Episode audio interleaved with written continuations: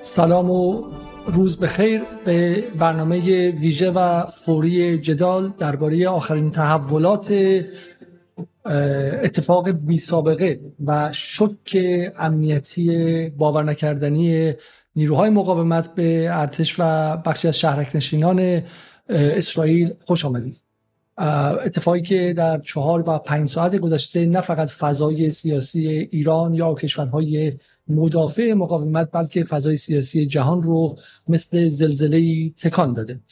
از با نگاهی خیلی خیلی ساده به اخبار از نیویورک تایمز که خبر اولش رو به این قضیه اختصاص داده و میگه که ما در جنگ هستیم جمله‌ای که نتانیاهو گفته پس از حملات حماس تا واشنگتن پست که اون هم همین جمله رو به صفحه اول تبدیل کرده و موضوع اول تشخیص داده به بی بی سی فارسی که حمله قافل گیر کننده و بزرگ حماس نتانیاهو ما در جنگ هستیم و پایینش هم که مشاور نظامی خامنه ای از عملیات حماس دفاع می‌کنیم و حتی ایران اینترنشنالی که اون هم مجبور شده که به شکلی خبر رو در صفحه اول خودش تا حد امکان به صورت خیلی جدی پوشش بده. برای فهم جدی بودن این اتفاق ما امروز با دو مهمان با خانم پریسا نصرآبادی و آقای مجید رجبی همراه هستیم و برنامه رو دنبال می‌کنیم. سلام خانم نصرآبادی و سلام آقای رجبی به برنامه خوش اومدیم و ممنون با اینکه برنامه فوری بود. وقتی به وجود آوردین که در کنار ما و مخاطبان باشیم من برای اینکه میگم فقط نشون بدم که فضای بین الملل و فضای رسانه چگونه است. از این جمله بی بی سی شروع می‌کنم که میگه تصاویر سورئالی که از فرود آمدن نیروهای حماس با گلایدر از هوا در شهرک های نزدیک مرز غزه و همزمان از ورود زمینیشان با موتورسیکلت ها به این مناطق اتفاق افتاده. عملیاتی نیست که ظرف یک شب یا حتی در یکی دو هفته تحریزی شده باشد. همه اینها این سوال را پیش می آورد که چطور چنین عملیات گسترده ای از دید سرویس استخباراتی اسرائیل دور مانده. بی بی سی ادامه میده که ارتش اسرائیل می‌گوید عملیات شمشیرهای فولادین را در پاسخ به این حمله حماس آغاز کرده و می شود انتظار داشت که غزه و شاید حتی مناطق فراتر از آن برای روزها موشکباران شوند. اما این سوال همچنان باقی خواهد ماند که چطور سرویس های اطلاعاتی اسرائیل از پیش بینی چنین عملیاتی باز ماندند چیزی که قطعا مدت ها برای گروه ها و کشورهای ضد اسرائیل مانند حزب الله و جمهوری اسلامی ایران ملازمه برای پروپاگاندا علیه بی بی سی داخل گیومه می‌ذاره دشمن خواهد بود و ادامه میده که تا اون لحظه حداقل 22 اسرائیل در این حملات بی سابقه کشته شده و رادیو اسرائیل هم از روبوده شدن 35 سرباز اسرائیلی خبر داده.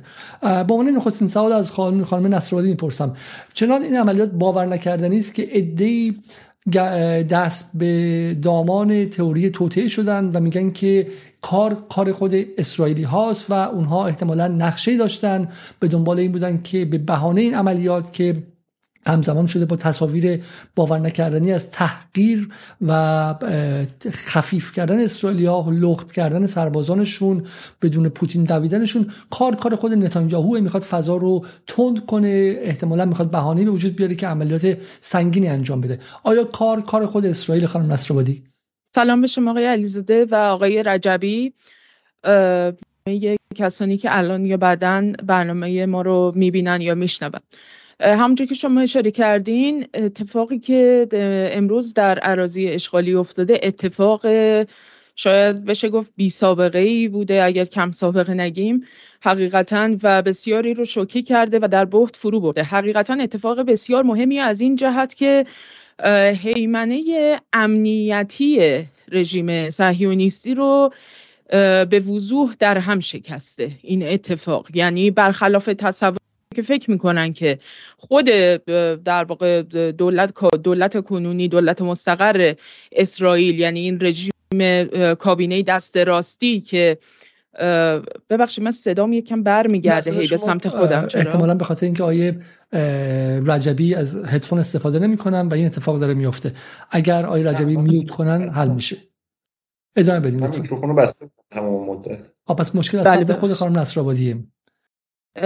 عرض به حضورتون که مهمترین در واقع فاکتوری که در این بین وجود داره اینه که رژیمی که به عنوان یک حکومت کاملا پادگانی مهمترین سرمایه گذاری ها و مهمترین تلاش های خودش رو در 78 سال گذشته که از زمان تاسیس رژیم جعلی اسرائیل میگذره کاملا معطوف به مسئله تأمین امنیت خودش کرده بوده. یعنی مجموعه روابط دیپلماتیکش کلیه اقدامات سیاسیش حتی مجموعه برنامه هایی که به شکلی برای اینکه مثلا کشور اسرائیل رو بخواد توسعه بده یا اینکه بخواد زیل یک مجموعی از پروژه هایی در چارچوب حالا اون قلمرویی که اشغال کرده در عراضی اشغالی و همینطور در مجموعی از پروژه های فراملی به اصطلاح بخواد دخیل بشه و بخواد در اونها مشارکت بکنه حتی پروژه های توسعه محورش هم معطوف به تامین امنیتش بوده که یکی از آخرین اقداماتی هم که انجام داده همون کریدور آیمک یا همون عرب مد بوده که در موردش در برنامه های دیگه صحبت کردیم که قرار بوده به شکلی از هند تا مدیترانه پروژه تعریف بشه که به مدد دولت های مختلفی از جمله عربستان سعودی به شکلی اسرائیل در موقعیتی قرار بگیره که نه تنها موقعیتش در این منطقه طبیعی و عادی سازی بشه بلکه این دولت ها عملا با دخیل شدنشون در این پروژه یا دست کم تظاهر به اینکه دارن از این پروژه به شکلی پشتیبانی می‌کنن کاری بکنن که رژیم اسرائیل امنیتش تأمین بشه. بنابراین اسرائیلی که تمام حیات خودش رو معطوف به تأمین امنیت خودش کرده بوده امروز به یک باره با این وضعیت مواجه شده و همه دنیا این رو مشاهده کردن که نه. هیمنه رژیم پادگانی ناگهان فرو ریخته و به لحاظ امنیتی این یک لطمه بسیار جدی برای رژیم اسرائیل بود و کسانی که معتقد هستند. بله رژیم اسرائیل گاهی اوقات برای اینکه به شکلی حالا چه داخلی بین نیروهای خود خاطر اختلافات درونی سیاسی خودش بخواد ایجاد بکنه در جامعه اسرائیل بوده اتفاقاتی افتاده که عملیات های نظامی رو تعریف کرده که به شکلی در واقع بیاد و به نوعی بخواد با ایجاد یک جنگ خارجی اون انسجام و همبستگی درونی اسرائیل رو بخواد تأمین بکنه.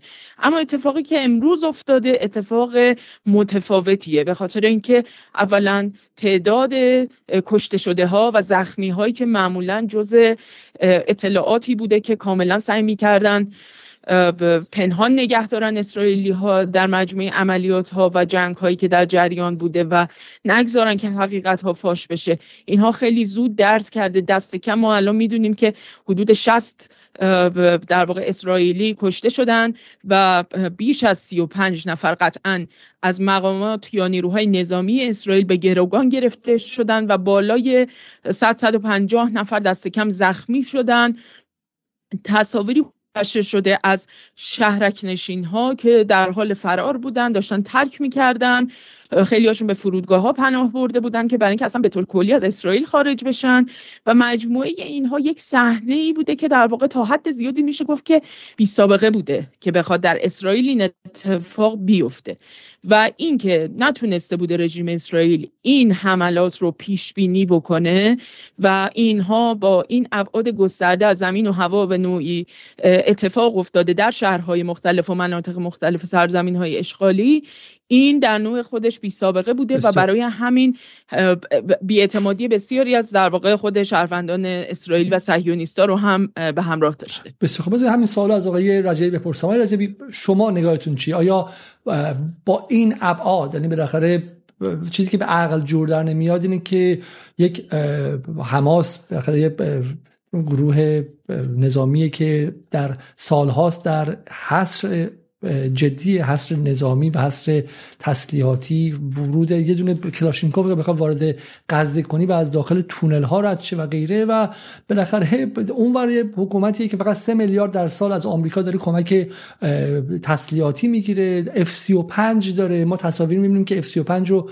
پشت کانتینر گذاشتن کول کردن دارن با خودشون می‌برن. F35 شون رو به عقل جور در نمیاد. یعنی مثل اینکه الان من نمی‌خوام مثال مال فارغ بزنم ولی مثلا سال گذشته ممکنه که اشنویه مثلا چند ساعت سقوط کنه. و بالاخره جمهوری اسلامی با قدرتی که داره میاد و نه فقط پس می‌گیره بلکه اون نیرو در هم میکوبه. اسرائیل دسترسی داره به تمامی اطلاعات ماهواره آمریکا.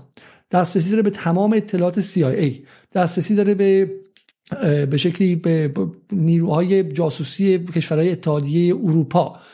پهپاد بالا سرشون داره. این ورداره اون به عقل جور در نمیاد این قضیه. برای همین برای ما این باورپذیر کنید که این واقعا کار مقاومت بوده.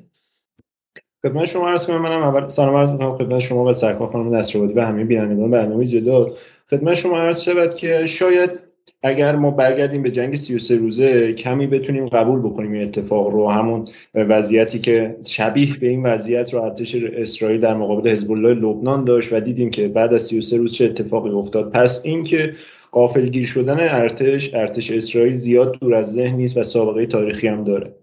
نکته دوم اینه که ما داریم با یک اتفاق در مورد اتفاقی صحبت می‌کنیم. اگر گفته می‌شد به من که اتفاقی که امروز افتاده صرفا محدود به پایگاه های مرزی ارتش اسرائیل در اطراف نوار غزه است. من می‌تونستم تا حدودی احتمال بدم که شاید به قول شما کار خودشون بوده که برای اینکه یک حالا تهیج عمومی داخل فضای چند شده اسرائیل دولت نمی‌تونه ایجاد بکنه. ولی وقتی شما دارید در مورد نفوذ یا حضور نیروهای مقاومت روی زمین داخل شهرک های تحت کنترل رژیم اسرائیل صحبت می‌کنید. حالا نقشه هست شاید اون به خوبی نشون بده که میزان نفوذ نیروهای مقاومت داخل اراضی تحت اشغال اسرائیل چقدر بود خدمت شما درس داشتیم می‌گفتیم که اتفاقی که داره در نوار غزه میفته فراتر از این تئوری کار خودشون هست. چون ضربه که داره به امنیت اسرائیل می‌زنه ضربه که داره به اعتماد شهرک نشین ها به دولت مرکزی می‌زنه بسیار فراتر از اون است و ضربه که داره می‌زنه بسیار بزرگتر از این اتفاقای حالا اینکه بگیم کار خودشون هست. اتفاقی که داره میفته دقیقا یک ضربه شاید من اقراق آمیز نباشه که یک واقعا افتضاح امنیتی است در داخل رژیم اسرائیل. چون طبق شواهدی که وجود داره طبق ویدئوهایی که حتی خود رژیم از طرف منابع صهیونیستی منتشر شده است اینکه اولا نیم ساعت اول حمله با یک موجی از حملات راکتی بود. نکته جالب این که در حملهایی که از غزه صورت گرفت به سمت تلاوی و نقاط از شهرک های اطراف ما عمل کرده آنچنانی از گنبد آهنی نمی‌دیدیم. نکته اول. نکته دوم. ما نیرو هوای اسرائیل رو نمی‌بینیم. به خاطر اینکه در حملات گذشته ما میدیم بلا فاصله بعد از حملات راکتی نیروهای هوایی اسرائیل فعال می‌شدن.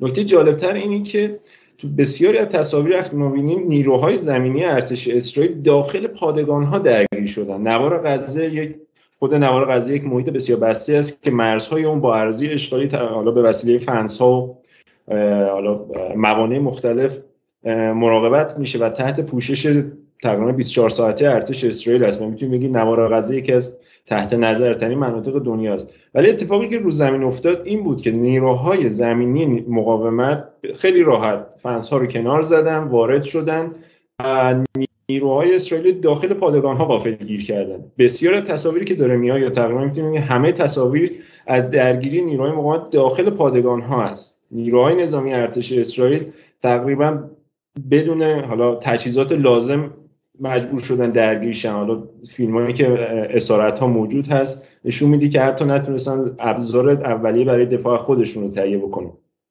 نکته که باید به اینجا بهش توجه بکنیم این است که شما برای انجام چنین عملیاتی در چنین سطحی چند تا اتفاق باید قبلش بیفته. یک شما به یک لوجستیک نیاز دارید. لوجستیک یعنی رفت آمد تجهیزات یعنی رفت آمد سلاح یعنی رفت آمد حالا ماشین اتومبیل. چنین اقدامی در نوار غزه بدون اینکه اسرائیل بفهمه تقریبا غیر ممکنه. نکته دوم اینه که شما برای هماهنگی نیروهاتون احتمالا با ارتباطاتی با هم داشته باشید از طریق بیسیم و این یعنی که شما احتمالا برای انجام همچین عملیاتی یک رد بیسیم بسیار بزرگ میندازید. چنین چیزی هم ظاهرا رصد نشده. نکته سوم هم اینه که نیروهای اسرائیل نیروهای مقاومت خیلی سریع خودشون رو تونستن به داخل شهرک های صهیونیستی برسونن. بدون اینکه و داخل شهرک ها نه با ارتش اسرائیل بلکه با پلیس اسرائیل درگیر شدن. یعنی تا لحظه که نیروهای مقاومت داخل شهرک ها بودن ارتش اسرائیل نتونست واکنش نشون بده. همه اینها رو بذاریم کنار هم به ما نشون میده که آمان سرویس اطلاعات اسرائیل شاباک سرویس امنیت داخلی اسرائیل نتونستن رصدهای لازم رو داشته باشن و اطلاعات کافی رو بگیرن و به ارتش اسرائیل منتقل بکنن. و در ارتش اسرائیل به شدت قافلگیر شده. و عرض کردم پنج تقریبا چهار تا پنج ساعت بعد از شروع عملیات نز... عملیات نیروهای مقاومت اولین واکنش ارتش اسرائیل رو داشت. اوکی بسیار خوب. من زیر نویس شما رو اشتباه بودش که اصلاح کردم. بسیار خوب.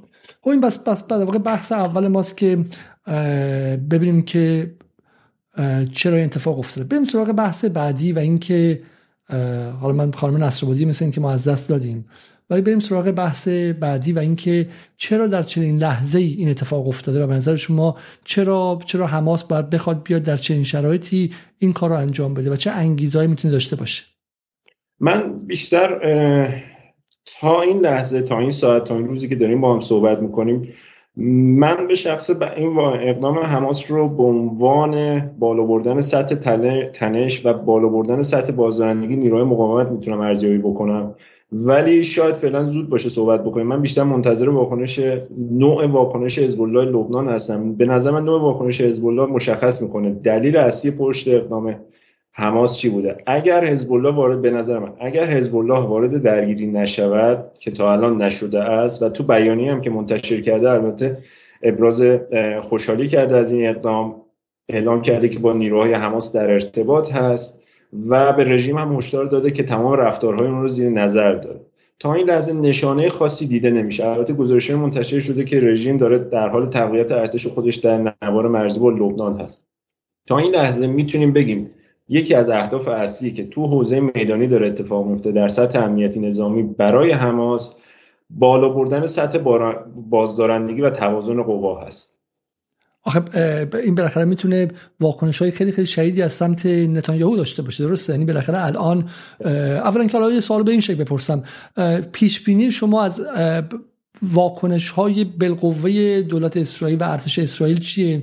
خب در حال حاضر بلافاصله بمباران غزه و موشکباران غزه رو شروع کردن اما وعده دادن که این جمله نتانیاهو که ما در جنگ هستیم یه بعد دیگه هم داره دیگه. الان بالاخره خیلی معتقدن که این پاس گلی به نتانیاهو که به دنبال ایجاد جنگ برای ایجاد وحدت ملی در داخل اسرائیل نتانیاهو با مشکلات خیلی عدیده روبروه در وضعیت داخلی اسرائیل و به شکلی موقعیتش خیلی خیلی شکننده است تظاهرات ها هر روزه است. دیدیم که وقتی که رفتش به نیویورک مخالفان بیشتر از اینکه براش بیان دست بزنن در بیرون بودن و بهش مشغول فحاشی بهش بودن و تظاهرات ضد نتانیاهو در آمریکا در جریان بودش. و این جنگ می‌تونه کمک کنه که موقعیت خودش رو تقویت کنه. برای همین پیش بینی شما از اتفاقات از از به شکلی واکنش های و, و پاسخ های نتانیاهو و ارتش اسرائیل چیه؟ اولا باید به این نکته توجه بکنیم. اتفاقی که داره در اسرائیل میفته در عرضه تحت رژیم اسرائیل میفته نه قدرت نمای ارتش اسرائیل بلکه قدرت نمای نیروی مقاومت هست. پس اینکه این تحلیل رو داشته باشیم که شاید این کاری از طرف اقدام این جنگ حالا کاری نداریم از طرف تیس شروع شده یا پشت صحنه کی بود ولی این جنگ نهایتا کمک می‌کنه به تجمیع نیروهای اجتماعی جامعه چندپاره اسرائیل پشت دولت نتانیاهو. این به نظر اشتباه بزرگیه دیدگاه غلطیه. چون بیش این اتفاقی که امروز افتاد بیش از هر چیزی ضعف امنیتی و نظامی رژیم رو نشونده به خصوص در ارتش به خصوص در سرویس های اطلاعاتیشون. برای همین تا همین الان تا همین ساعت فارغ از هر آنچه که دار ممکن است در چند ساعت آینده اتفاق بیفتد این یک ضربه به دولت اسرائیل محسوب میشه از نظر من. و آن چیزی که در آینده ممکن است از سمت رژیم اتفاق بیفتد دقیقا برای برگردوندن این تصویر این شرایطی که داره این تصویر ضعف امنیتی قطعا ارتش اسرائیل و دولت اسرائیل با تمام قدرت وارد میشه. ولی دا یک تبصره داره و اون تبصره هم این که جنگ نباید طولانی بشه. پس ارتش اسرائیل قطعا کوبنده عمل می‌خواهد کرد ولی از خطوط قرمزی که باعث میشه جنگ طولانی بشه عبور نخواهد کرد.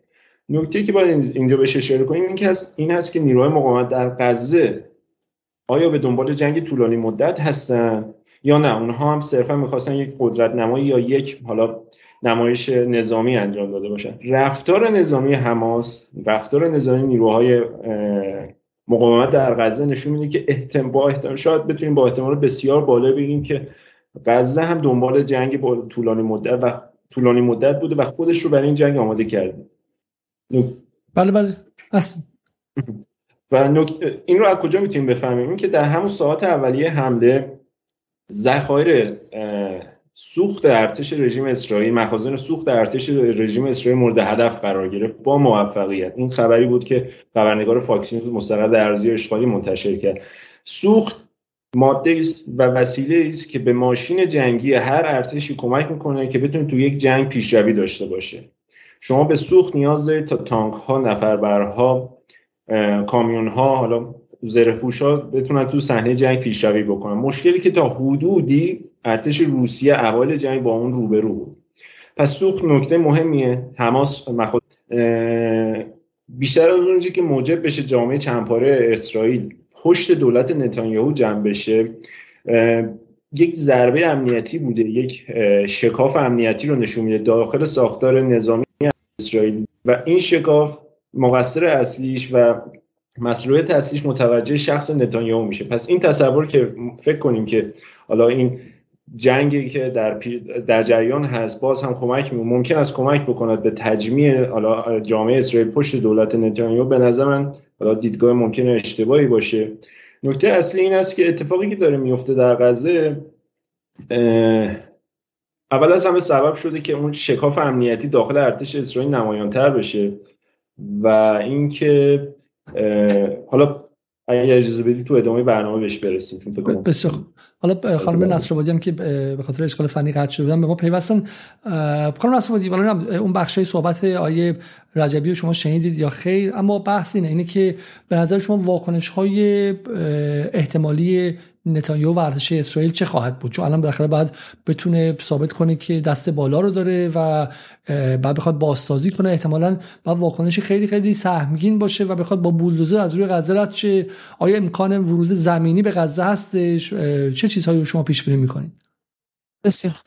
ببینید وضعیت خیلی بغرنجیه برای اسرائیل. چون از یک طرف باید پاسخ بده یعنی نمی‌تونه وی پاسخ بذاره این اتفاقاتی که افتاده در ارزی اشغالی و باعث وحشت شدید ناامیدی بیاعتمادی و به حال مجموعی از احساسات ناخوشایند نسبت دولت کنونی در واقع دولت کابینه نتانیاهو شده. از طرف دیگه وضعیت واکنش هایی که داره از سمت دولت های منطقه میاد خودش به حال تا حد زیادی می‌تونه تعیین کننده باشه برای اینکه به حال رژیم اسرائیل باید بتونه در واقع نسبت به واکنش هایی که داره میاد از پس این واکنش ها و طبعات و عواقبی که داره بر بیاد. مهمترین این طبعات هم طبیعتا به تعویق افتادن دست کم به تعویق افتادن اون چیزی که به عنوان حالا پیمان ابراهیم ازش برحال یاد شده و روند عادی سازی روابطش به خصوص با عربستان و سعودی که در واقع عمده کسانی که دارن تا کنون تحلیل کردن وضعیت معتقد هستن که به احتمال خیلی زیادی در واقع این قضیه به تعویق میفته و برای عربستان سعودی هزینه های بسیار گذافی خواهد داشت. اگر که بخواد تو شرایط کنونی همچنان به دنبال عادی سازی روابط با اسرائیل باشه. از طرف دیگه ما شاهد این مسئله هستیم که از طرف دولت هایی مثل قطر که به سراحت محکوم کرده و گفته که اگر که یک در واقع طرف باشه که در این وضعیت کنونی که در مناطق اشغالی در خاک فلسطین اتفاق افتاده مسئولیت داشته باشه اون دولت اسرائیل یعنی قطر با قاطعیت و سراحت رژیم اسرائیل رو محکوم کرده. از طرف دیگه عمان در مجموعه رسانه های عمومیش و از طرف کاربران در واقع شبکه های اجتماعی به شدت علیه رژیم اسرائیل و در حمایت از مردم فلسطین و مقاومت و اقداماتی که صورت گرفته و این عملیات طوفان الاقصا مردم واکنش نشون دادن و طبیعتا این برای دولت عمان هم اگر بخواد واکنش سیاسی و دیپلماتیک مشخصی نشون بده به شکل رسمی طبیعتا آسان نخواهد بود که بخواد در واقع خیلی وسط بیسته. تکلیف ایران هم که مشخصه. ایران به حال حامی مقاومت و حتی دولتی مثل مثلا ترکیه که به هر حال یکی از دولت هایی هستش که رژیم اسرائیل تلاش کرده که روابط خوبی باش برقرار کنه برای مجموعه مناسباتش و به شکلی با همدیگه یک سری بدبستان های دو طرفه و دو جانبه دارن در حوزه های مختلف. از شمال عراق گرفته تا در آذربایجان و آسیای میانه تا خود در واقع در درون حتی خاک سوریه به شکلی می‌بینیم که در واقع حتی ترکیه هم نمی‌تونه در مقابل این قضیه سکوت بکنه و میگه که مثلا باید این قضایا متوقف بشه این خشونت ها و جانب دولت های دیگری هم می‌بینیم که به حال هر کدوم به شکلی دارن واکنش نشون میدن. طبیعتا طرف غربی.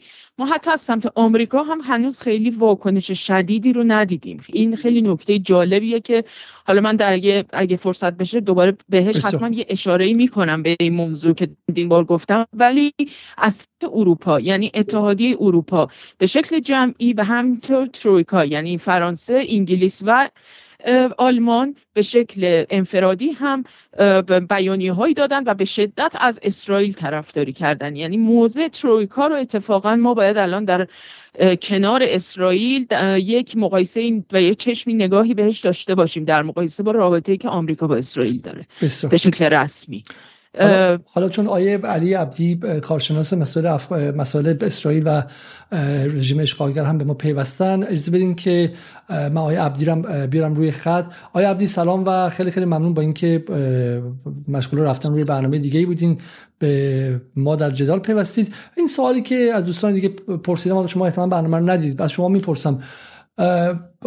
انقدر باور نکردنی اتفاق که خیلی میگم دست به دامن تئوری توطئه شدن. برای خود شما که به شکلی زندگیتون به صورت روزانه و شبانه رصد مسائل به شکلی درگیری های مقاومت و اسرائیل هستش این اتفاق چه معنایی داره و چقدر براتون این قضیه واقعا غیر قابل باور قافل گیر کننده است یا نه؟ مشابه این رو ما در یکی دو دهه قبل هم داشتیم در عملیاتی.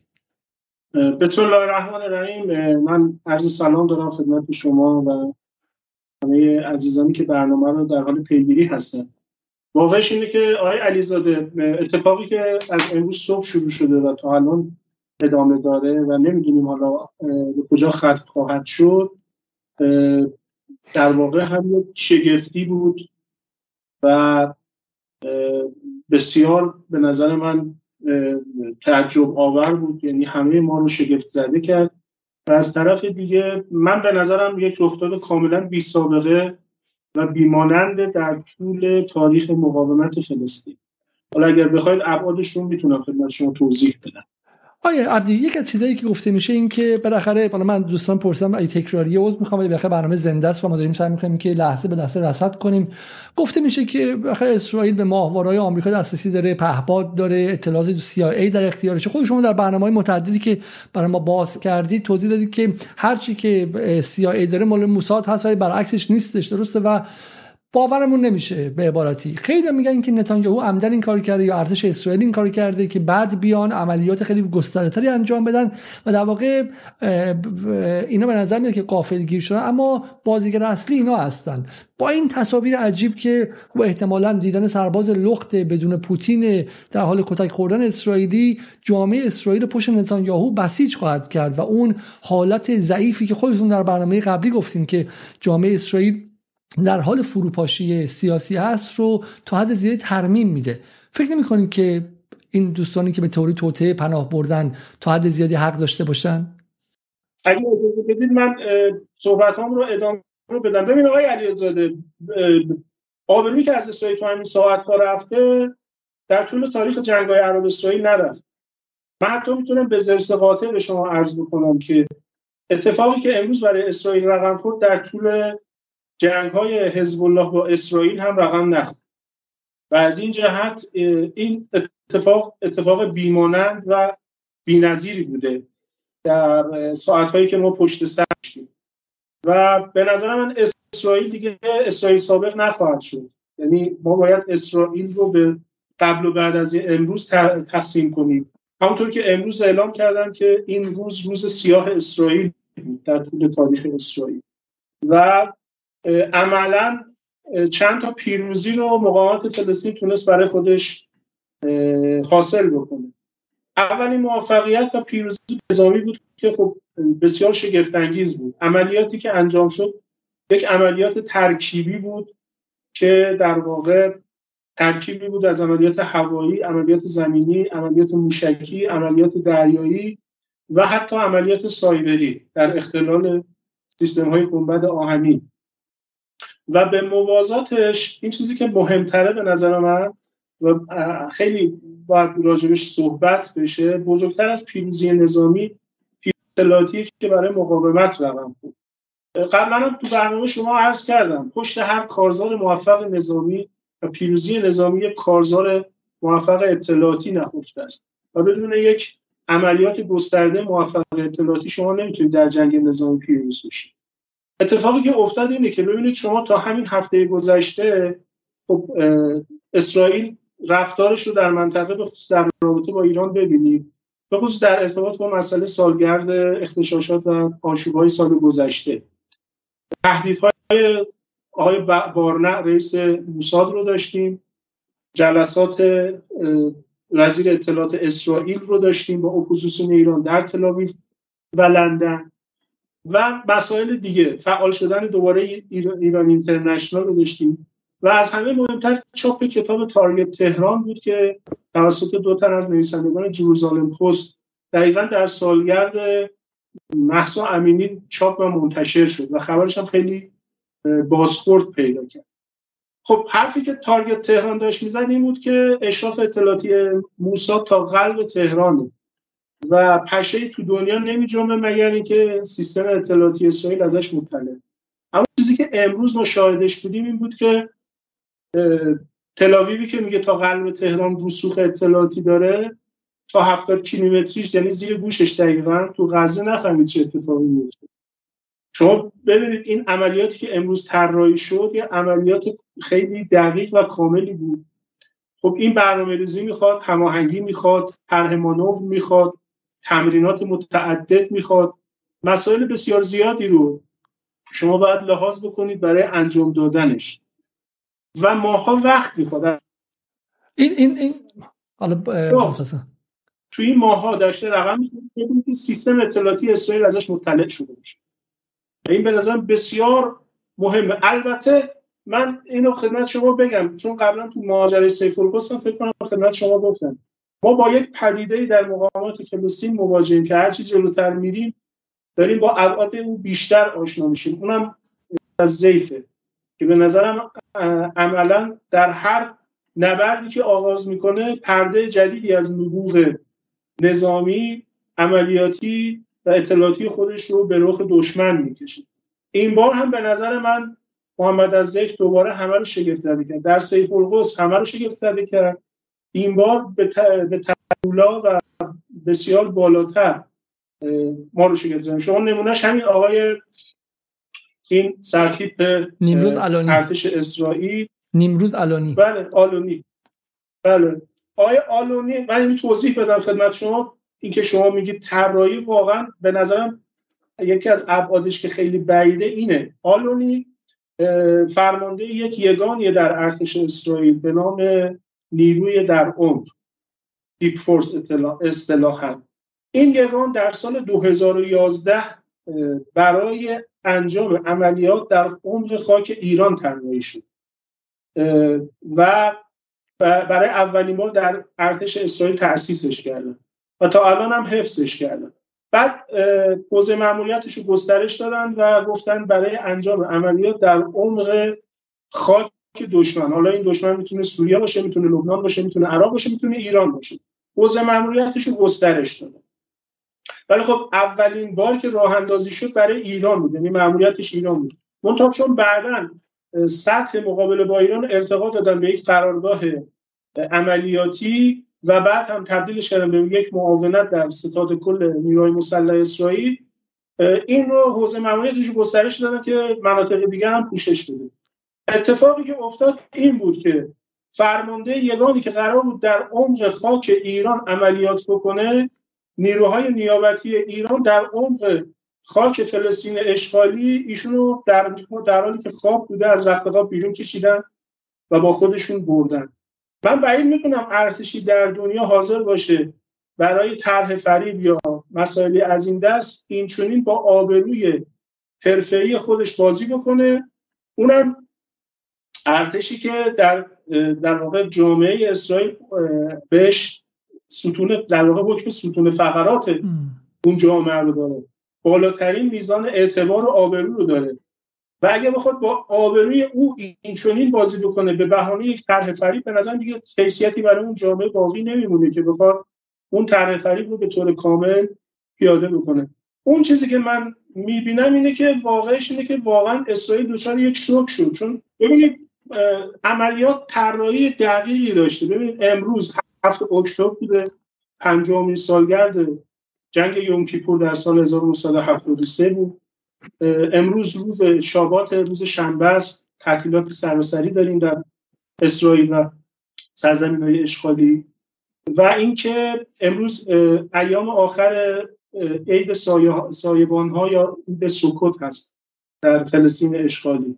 یکی از اعیاد مهم یهودی ها دقیقا زمانی رو محمد از انتخاب کرده که خیلی شبیه قافلگیری اسرائیل در عملیات یوم کیپور در سال 1973 اون سال هم روز عید یوم کیپور بوده اسرائیل تعطیلات سراسری بوده همه تعطیل بودن و عملا در یک قافلگیری ارتش مصر صحرای سینا رو آماج حمله قرار میده و ارتش سوریه بلندی های جولان که در همون روز اول توفیقات زیادی به دست میاد که البته بعدها به دلایلی عملیاتشون جنگشون ناکام می‌بینه ولی امروز بعد از پنجاه سال همون تجربه رو به یه شکل دیگه با یه ظرافت و دقت بیشتری آقای محمد از زیف می‌کنه.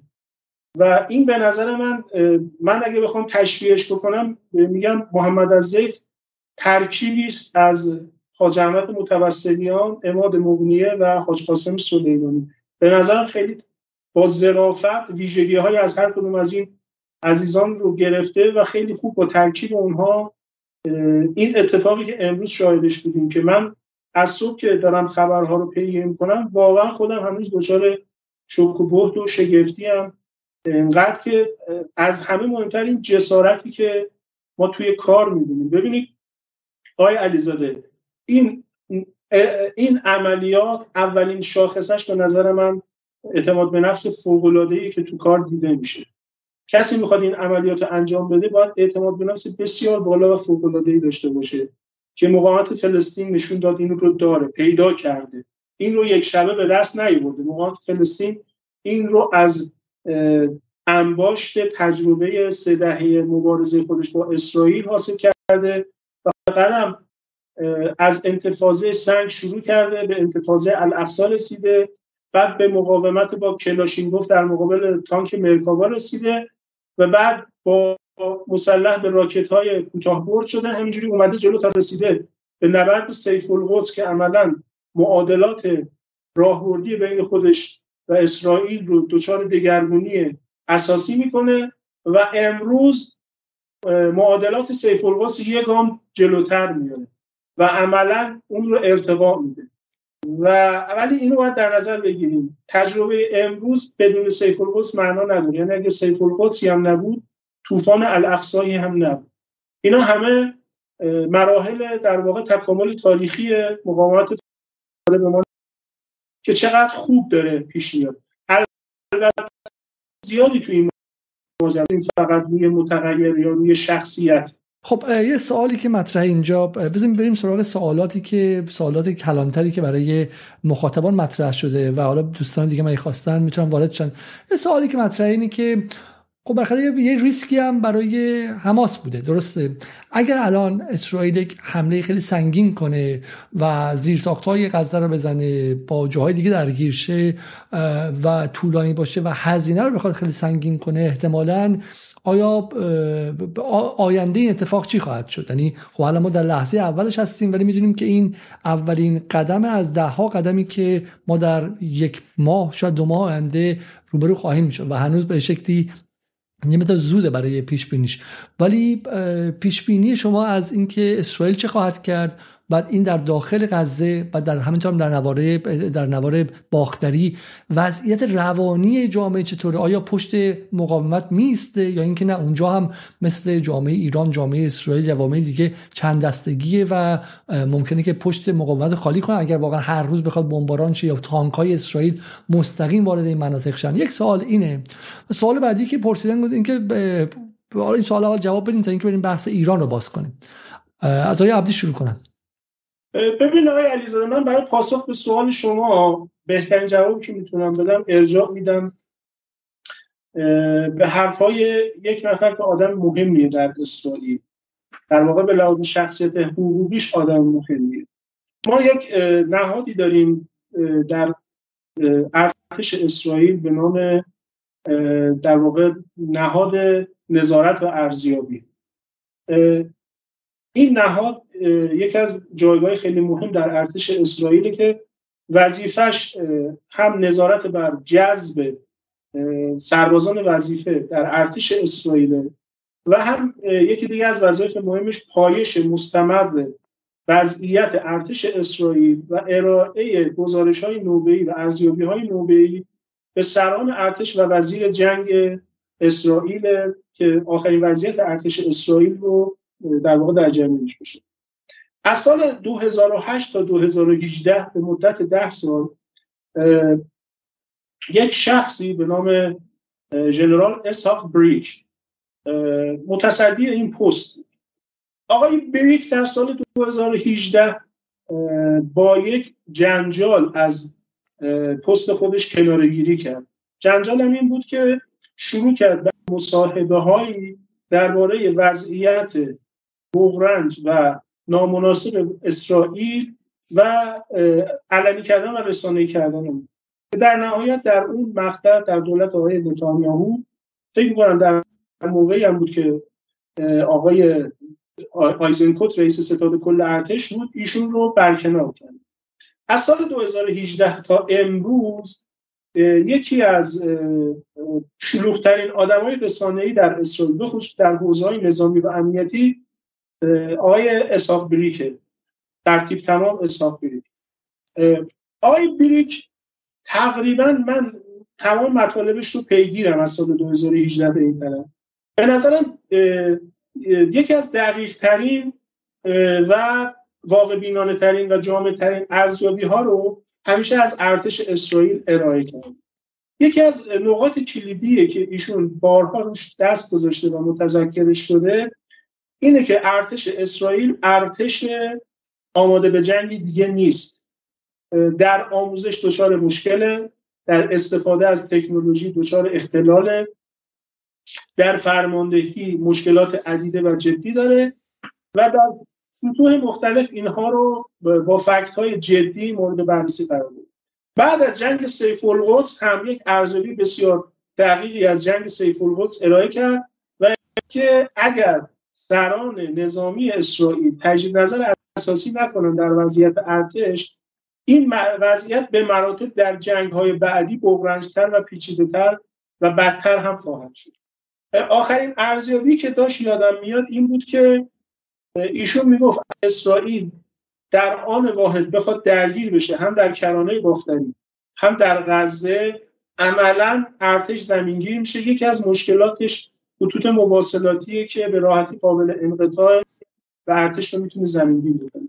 اما از همه اینها مهمتر حرف ایشون این بود که ارتش اسرائیل روحیه خودش رو و توان خودش رو برای یک جنگ بلند مدت از دست داده. یعنی ارتش اسرائیل دیگه نمی‌تونه وارد یک جنگی بشه که مثلا بتونه یک ماه جنگ رو ادامه بده. مثل جنگ 33 روزه. این از توان ارتش امروز اسرائیل خارجه.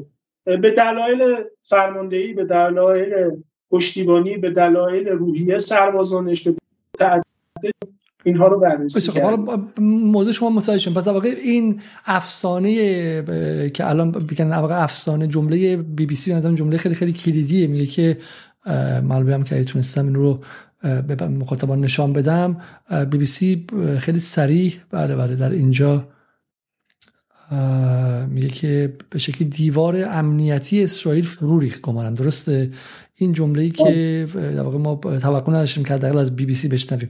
شما میگید که اما برای شمایی که به شکلی هر روز داشتین دنبال می‌کردیم مسئله رو این اتفاق جدیدی نیستش و شما قبلا هم از دل خود مقامات اسرائیل چنین چیزی شنیده بودیم بسیار خوب. حالا اولا که ما تصویر ماهواره می‌بینیم که از همین امروز هفتم اکتبر یا 15 ماه مهر اگر نگاه کنید در داخل خاک اسرائیل بخش هایی که با دود هستش نشون میده چه بخش عظیمی رو با موشک ها و راکت های اسرائیل اینجا بمباران کردن از من برم سراغ دوستان دیگه و شاید قبل از اون بعد نباشه که یک اتفاقی رو با همدیگه ببینیم و اون هم سخنرانی پریروز آقای خامنه ای این رو ببینیم تا بتونیم لنز رو کمی باز کنیم و ببینیم که فرای قضیه اسرائیل و بحث مقاومت این چه معنایی خواهد داشت در اتفاقات خیلی سریعی که داره میفته در این لحظات پیچیده ای که ما بهش میگیم چرخش نظم جهانی و ما معتقدیم که اتفاقات فقط در بین دو کشور نمیفته. آن چیزی که حالا فهم خود منه که یه جوری این واقعا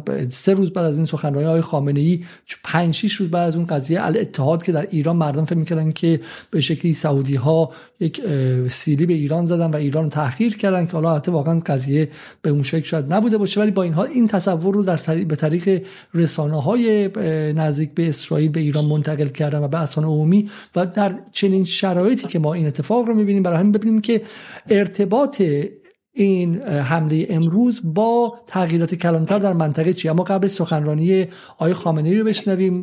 گمانم چهارشنبه هفته پیش. یه جمهوری اسلامی این است که دولت هایی که قمار عادی سازی با رژیم صهیونیستی رو برای خودشون سرمشق و شیوه کار قرار میدن اینا ضرر خواهند کرد. باخت منتظر این هاست. دارن اشتباه می‌کنن. به قول اروپایی ها دارن رو اسب بازنده شرط بندی می‌کنن. امروز وضع رژیم صهیونیستی وضعی نیست که مشوق نزدیکی به او باشه. نباید این اشتباه رو بکنن. رژیم قاسب رفتنی است. امروز نهضت فلسطین. از همیشه این هفتاد هشتاد سال امروز سرحال داره.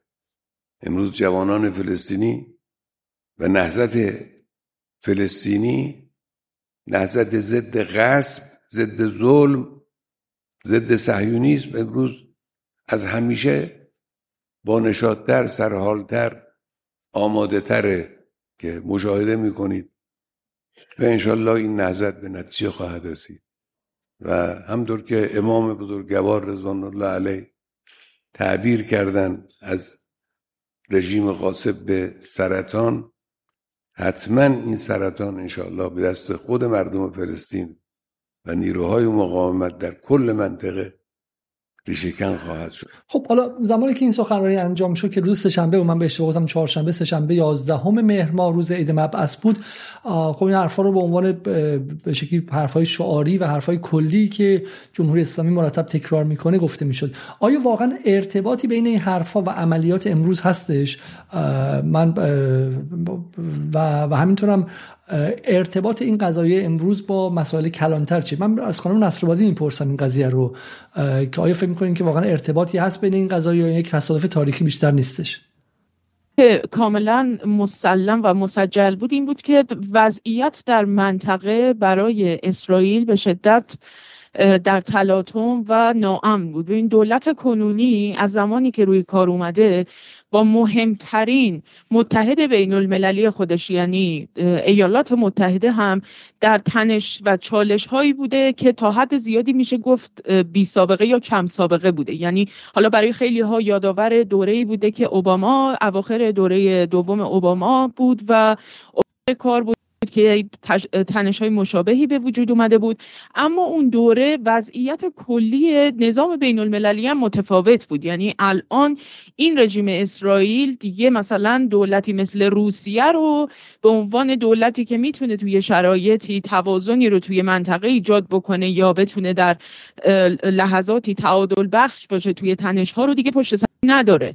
و این البته خیلی نشانه دیگری هم هست توی این شرایط کنونی که کسانی که می‌گفتند که رژیم اسرائیل مثلا نفوذ کرده کاملا در درون ایران و با توجه به روابط نزدیک ایران و روسیه و اینکه همه می‌گفتن که اسرائیل و روسیه روابط بسیار تنگ و تنگ و مستحکمی دارن همه این تحلیل ها رو به کلی در واقع می‌زنه زیرا بشو و دود می‌کنه و به هوا میفرسته.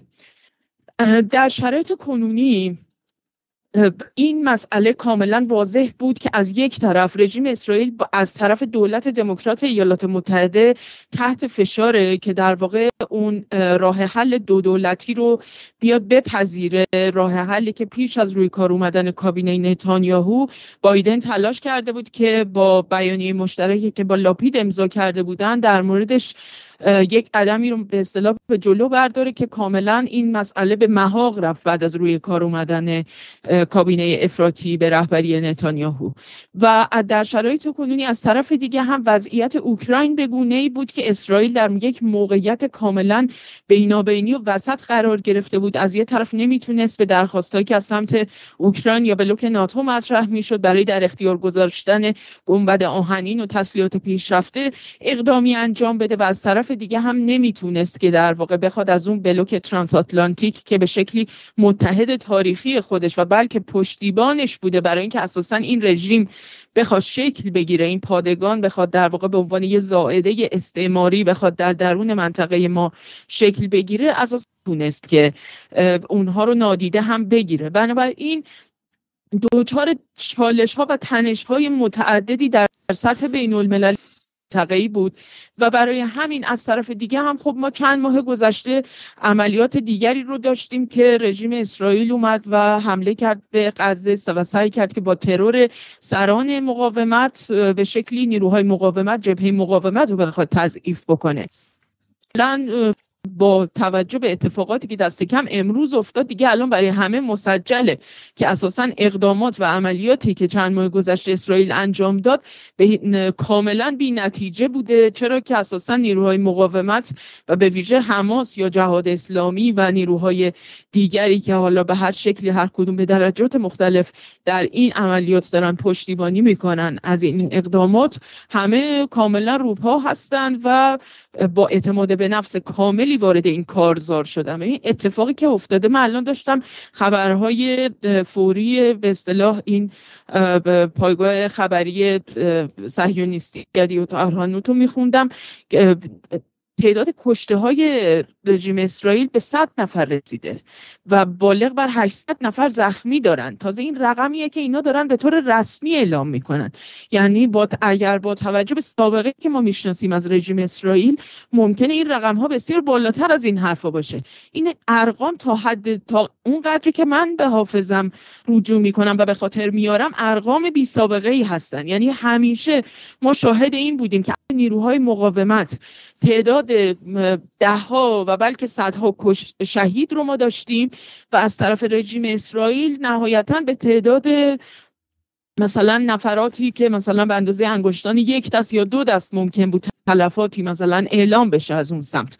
الان رقم خیلی گسترده است و این بجز اینیه که در واقع شهرک نشین ها به هر حال دیگه ریسک این رو نخواهند کرد که بخوان توی اون مناطق مجددا سکونت بکنن. گرچه این رو هم باید حتما بهش اشاره بکنیم که برخلاف تصوری که توی شبکه اجتماعی به خصوص از سمت لاقل تو فضای فارسی زبان از سمت حتی مثلا جریاناتی که به شکل گراشات غربگرا دارن و اینها اینا دائما سعی می‌کنن شهرک نشین ها رو به عنوان شهروندان و آبران بیگناه مثلا جلوه بدن. در حالی که شهرک نشین ها کاملا نیروهای شبه نظامی هستند بسیاری از اونها مسلح هستند ما در سالهای گذشته تصاویر و فیلم ها گزارش های متعددی از حملاتی که از سمت شهرک نشین ها به مردم فلسطین شده به گزارش هایی رو شنیدیم و اینها کسانی هستند که خودشون رسما رفتن تو خط مقدم سکونت کردن. بنابراین تلفات شهرک نشین ها تلفات از نظامی ها به حساب میاد.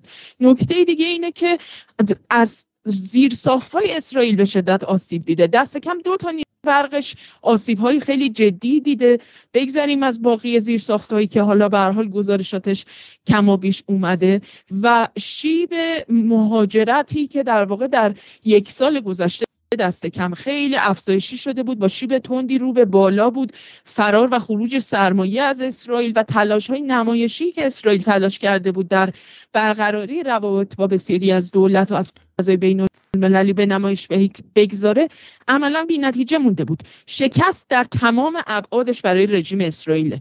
نه فقط به عنوان یه رژیم پادگانی که قریب به 80 سال تمام حیات و موجودیت خودش رو مصروف تأمین امنیت کرده بود و در این عرصه شکست خورده کاملا.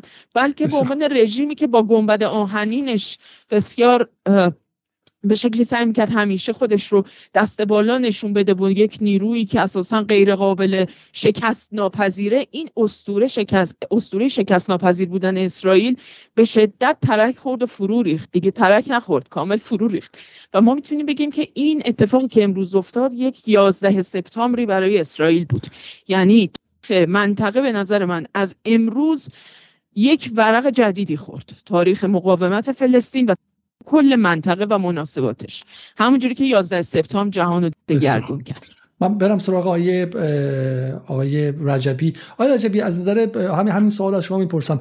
از نظر امنیتی چه معنایی میده این قضیه؟ اینکه اسرائیل که تصویری که بالاخره در فضای امنیت امنیتی جهان هستش بین میلیتاریستا هست بین کسایی که مسائل نظامی دنبال می‌کنن با این تصویر امروز خب اصلا به هیچ نمی‌خوره. درسته؟ چه چه معنایی میده از نظر گنبد آهنی از منظر مسائل فنی نظامی؟ یعنی ما الان با این اتفاق الان نگاهمون نسبت به ارتش اسرائیل و قدرت دفاعی اسرائیل تا چه عوض میشه. نمیشه. تلاویو مورد هدف قرار می‌گیره. شهرهای اطراف مورد هدف قرار می‌گیرن. دو پال... دو نیروگاه برق مورد هدف قرار می‌گیرن. این موضوع نشون میده که ده حوزه سایبری که یکی از حالا نمادهای قدرت اسرائیل بوده در حوزه نظامی و در حوزه امنیتی اسرائیل ضعف خودش رو نشون داده. نکته دوم این است که طراحی که صورت گرفته این سوال مطرح شد که طرفی که طراحی کرده این عملیات نظامی رو حالا چه کسی بوده چه کشور چه طرفی بوده است این شاید پاسخ دادن بهش کمی سخت باشد. ولی طراحی که صورت گرفته به نظر من صرفا از درون غزه نشأت نمی‌گیره. چون طراحی بسیار همه جانبه بوده. در حوزه نظامی همه جانبه طراحی شده. شما دارید اول در یک حمله راکتی رو داشتید و بعد حمله زمینی رو داشتید. مدل عملیات هایی که حزب الله به خصوص در جنگ 33, 33 روزه انجام داد. شما اخلال عمل کردی در سامانه گنبد آهنین رو می‌بینید. باید یاد حالا اون درگیری های سایبری ایران و رژیم اسرائیل بیفتیم.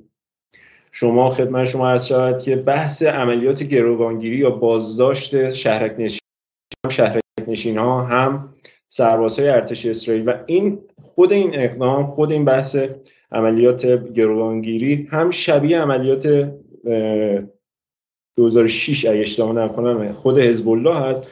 هم نشون میده که طراحان این جنگ طراحان عملیاتی که امروز اتفاق افتاد نیم نگاهی و حتی توجه کاملی به شرایط بعد از جنگ و شرایطی که فاز نظامی تبدیل به فاز مذاکراتی میشه. چون همیشه یکی از دستای حالا تقریبا یکی از دستای بالایی که ارتش اسرائیل داشت یا دولت اسرائیل داشت در فاز مذاکراتی بود.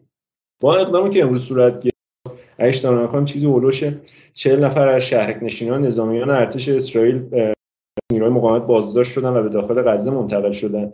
این نشون با احتمال بالا می‌تونیم بگیم که غزه حتی خودش رو برای شرایط مذاکراتی هم آماده کرده. سوالی هم که تو سری قبلی مطرح کرده بود این کرده بودید این بود که آیا ارتش اسرائیل آماده است که در بلند مدت به جنگ این اولا که تو خود مراکز تحلیلگر اندیشکده تحلیلگر مستقر در داخل اراضی اشغالی به این سوال بارها جواب داده و اون که جنگ بلند مدت یکی از پاشنهای آشیل رژیم اسرائیل محسوب میشه. پس اسرائیل به شدت تلاش دارد که جنگهاش رو کوتاه بکنه. نکته دومی که دارید شما می‌بینید این که رفتار حماس و نیروهای مقاومت رو دارید می‌بینید. در حماس در عملیاتی که امروز داره انجام میشه به صورت خاص هدف قرار گرفتن خطوط لوجستیک ارتش اسرائیل رو شما دارید می‌بینید. چند پالایش چند مخزن سوخت مورد هدف قرار گرفته. مخازن سوختی که به پیشروی ماشین جنگی ارتش اسرائیل کمک می‌کنن از سمت دیگر حماس با اطلاع کامل تمام خطوط قرمز ارتش اسرائیل و دولت اسرائیل رو رد کرده و این یعنی که آگاه بوده است به این خطوط قرمز. عملیات نظامی داخل شهرک ها یکی از خطوط قرمز جدی ارتش اسرائیل بوده که ما می‌بینیم در کرانه اسرائیل به شدت با آنها برخورد می‌کنه. با این حال حماس این کار رو انجام میده و با حالا اتفاقاتی که بحث گروگانگیری و بازداشت شهرک نشین ها هست این نشون میده که حماس حتی پلن بی برای کوتاه کردن جنگ یا به نوعی محدود کردن واکنش های ارتش اسرائیل داره. به صورت کلی بخوام بگم اتفاقی که داره میفته در امروز در غزه توسط نیروی مقاومت مجموعه ای از تجربیاتی است که ایران، حزب الله و خود نیروی مقاومت در غزه داشت. آیا عبدی از شما بپرسم آیا بین اتفاق امروز و سخنرانی آقای خامنه‌ای که من به اشتباه گفتم مبحث در حالی که روز ولادت پیامبر بود بین این دو ارتباطی هست یا یک تصادف که حالا تصادف خوشیوم از منظر ایرانی هاست؟ به نظر ارتباط معناداری وجود داره آقای علیزاده. گفتم ببینید شما اگر اگر روند یک ماهه اخیر رو دقت کرده باشید ما تقریبا از یک ماه گذشته اسرائیل یک روند رو به رشدی رو روند رو به تزایدی رو در منازع علیه ایران شدت بخشید. هرچی جلوتر اومدیم عملا اسرائیل سعی کردن که وضوح بیشتری ببخشن به نزاع خودشون با ایران. ما مثلا می‌بینید که آقای آردان گیلاد آردان نماینده اسرائیل در سازمان ملل میاد به اون وضعیت افتضاح تصویر محسا امینی رو در دست می‌گیره در مقابل آقای رئیسی در سازمان ملل و با اون وضع مفتزانه از سازمان ملل اخراج میشه. تهدید آشکار آقای نتانیاهو به اقدام هسته‌ای علیه ایران رو دارید در سازمان ملل. تهدید آشکار به ترور رو و اقدامات تروریستی توسط داوید بارنئا رئیس موساد رو داریم. تقریبا دو سه هفته قبل از این. دیدار خانم گملیل که وزیر در تل‌آویو و لندن با سران اپوزیسیون که ایران اینترنشنال پوششش داد. خب این یه روند رو به تزایده که ما هرچی جلوتر میایم اسرائیل خیلی سعی می‌کنه اثر انگشتش رو جدیتر تو ماجرای ایجاد آشوب در ایران نشون بده. یا دعوت از مثلا رضا پهلوی به سرزمین های اشغالی این باید یک جایی پاسخی درخور دریافت می‌کرد.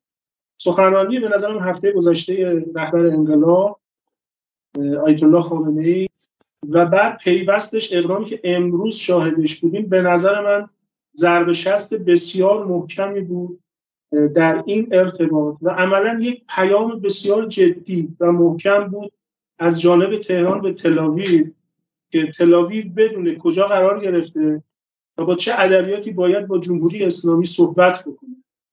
عملا ایران خواست به اسرائیل نشون بده که اگر قرار اسرائیل با امنیت و ثبات ایران بازی بکنه به مراتب وضعیت ثبات و امنیت در اسرائیل برای اسرائیل به مراتب وضعیت بحرانی تری داره.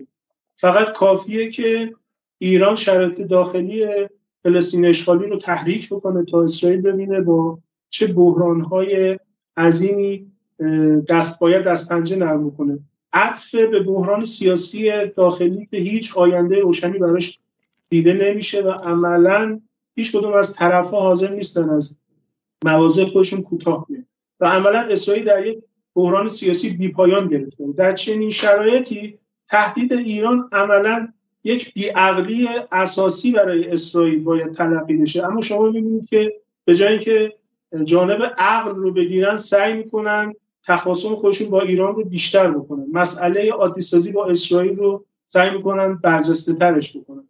مسئله آرمیتا رو سعی می‌کنن باش بازی بکنه. بحث آذربایجان و منازعه در قربا و بحران قفقاز رو سعی می‌کنن اثر انگشتشون اونجا پررنگتر بکنن.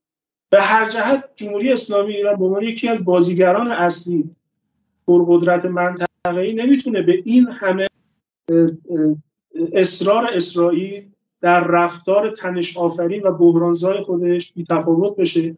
و به هر جهت ایران هم از کارتهای خودش استفاده می‌کنه. ایران در مقابل اسرائیل از اهرمهای بسیار مناسبی برخورده اگر اسرائیل در مقابله با ایران ابزارهای خودش رو داره ایران هم در مقابله با اسرائیل ابزارها و امکاناتی داره که به مراتب از ابزارها و امکانات اسرائیل قویتر و کارآمدتر و اثرگذارتره. شاهد مثالش هم اتفاقی که امروز افتاد و ما همطور که مهمانان دیگه هم تو صحبتشون متذکر شدن.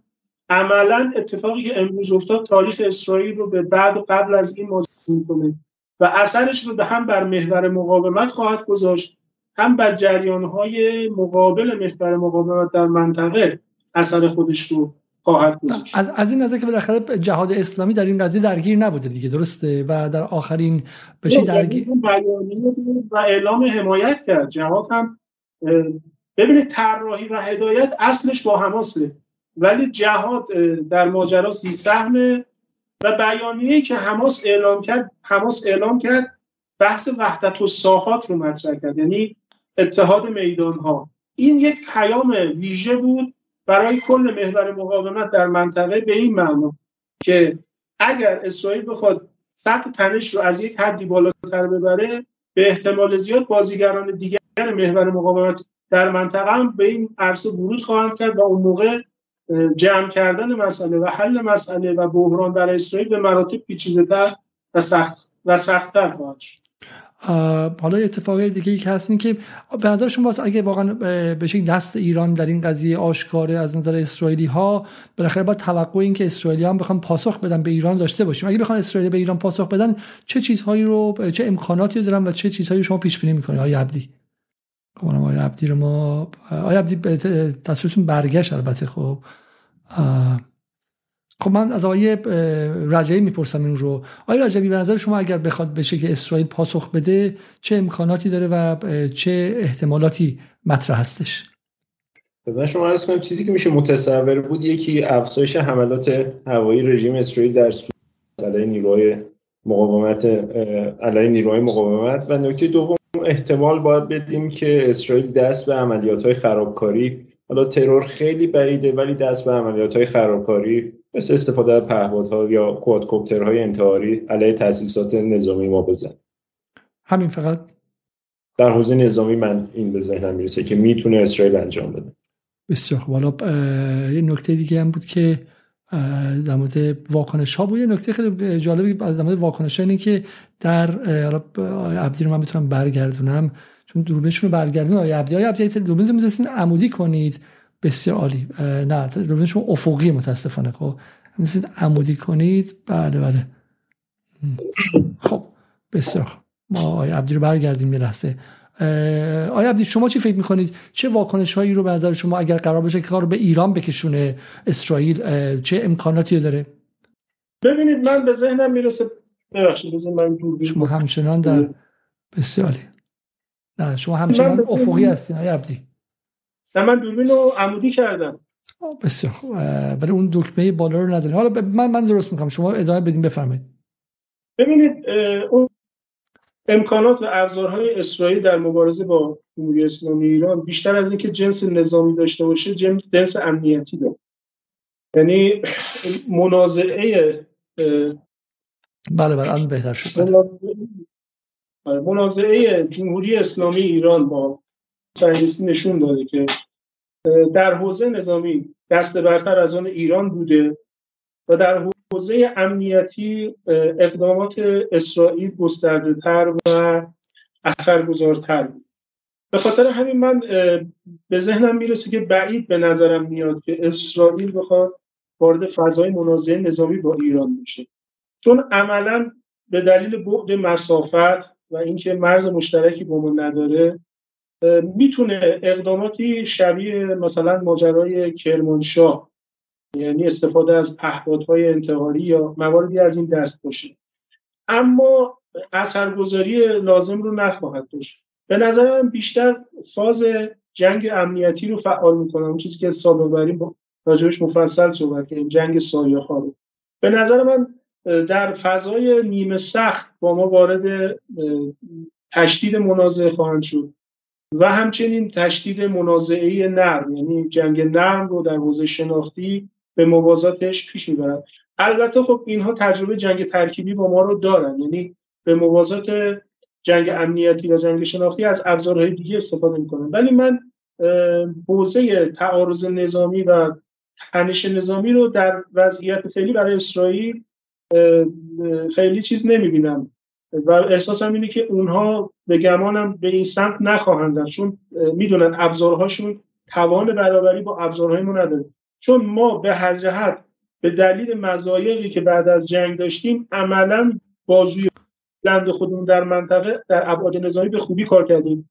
و از حیث بازوی نظامی ما در منطقه توانایی بیشتری به نسبت اسرائیل داریم. یعنی فارغ از مسئله نیروی هوایی اسرائیل رو اگه شما کنار بگذارید در ابعاد دیگه توانایی های نظامی جمهوری اسلامی ایران به مراتب از اسرائیل کارآمدتره. یک نمونه اون ما در نبرد دریایی شاهدش بودیم. وقتی اسرائیل دوازده از کشتی های مورد در دریا مورد اصابت قرار داد و ایران به این عرصه ورود کرد بعد از پنج کشتی که در دریای عمان و دریای اقیانوس هند و جای دیگه مورد اصابت قرار گرفتن عملا اسرائیل دستشون رو به علامت تسلیم بالا بردن و این منازعه رو ادامه ندادن. مسئله دیگه که من می‌خوام اینجا بهش دوباره متذکر بشم قبل از اینم من یادتون باشه تو برنامه گذاشته خدمت شما عرض کردم. امروز به نظرم یکی از اون روزهایی که این مسئله خیلی وضوح خودش داره نشون میده. به شما گفتم اسرائیل همیشه در بکارگیری از ابزار ترور موفقه. یعنی مستاق اتم تروریسم دولتی در جهان اسرائیل. در این حوزه و در حوزه جاسوسی خب یکی از کارکشته ترین سرویس های اطلاعاتی امنیتی رو داره. اما گفتم خدمت شما اسرائیلی ها به خاطر قرار شدن در این عرصه به خودشون. در حوزه تاکتیک برندن ولی در حوزه استراتژی بازندن. یعنی در کوتاه مدت موانع خودشون رو به گمان خودشون حل می‌کنن. ولی در بلند مدت بحران هاشون عمیقتر و گسترده تر و انباشته تر میشه. گفتم خدمت شما یک روزی فکر می‌کردم با حذف فیزیکی مثلا سید عباس موسوی مسئله حزب الله لبنان حل میشه. با حذف فیزیکی یحیی عیاش مسئله حماس حل میشه. با حذف فیزیکی شیخ احمد یاسین یا عبدالعزیز رنتیسی به همین با حذف فیزیکی دانشمندان هسته ایران یا فخریزاده مسئله اتمی ایران برای همیشه حل میشه. اینها به مرور تاریخ نشون داد. نه تنها حل نشد بلکه مسئله ریشه دارتر شد قویتر شد استوارتر شد و امروز شما می‌بینید حماسی که یک زمانی مثلا تنها ابزارش عملیات استشهادی بود طی سالهای 1994 تا 96 که شهید یحیی عیاش پشت اون عملیات ها بود و با زدن اون فکر اسرائیل مسئله حل میشه امروز حماس به جایی رسیده که عملیات نظامی رو رقم زد که جمال عبدالناصر روزگاری آرزوی این اتفاق خب بالا صدای عبدی رو ما یه لحظه از دست دادیم. من می‌خوام برگردم به بیانیه خیلی مهم وزارت خارجه عربستان سعودی پادشاهی عربستان. مثلا بیانیه خیلی خیلی کلیدی میگه که پادشاهی عربستان به صورت خیلی نزدیکی اتفاقات رو دنبال اتفاقات بی سابقه رو دنبال می‌کنه بین تعدادی از نیروهای فلسطینی و همینطور هم دولت اشغالگر دولت اشغالگر و, و نیروهای اشغالگر اسرائیل که به یک خشونت بی سابقه ای انجام میده. پادشاهی خواهان آتش بس فوری هستش و کاهش تنش هاست و بعدش خیلی اتفاق جالبیه و میگه که پادشاهی recalls its repeated warnings اختارهای پیاپیش رو به یاد میاره و میگه که خطرات انفجار این اتفاقات به عنوان نتیجه ادامه اشغالگری محروم کردن فلسطینی ها از حقوق مشروعشون و تکرار تحریک های سیستماتیک به شکلی علیه تاسیسات و غیره خب؟ و این خیلی اتفاق مهمیه. یعنی به شکلی عربستانی که هفته پیش مشغول تطبیع و عادی سازی بود و سفیر بحث ورود وزرای اسرائیلی به, به عربستان بود یعنی ناگهان ما می‌بینیم که داره میاد و, و چنین بیانیه میده. خانم نصرآبادی نظر شما در بیانیه عربستان چیه؟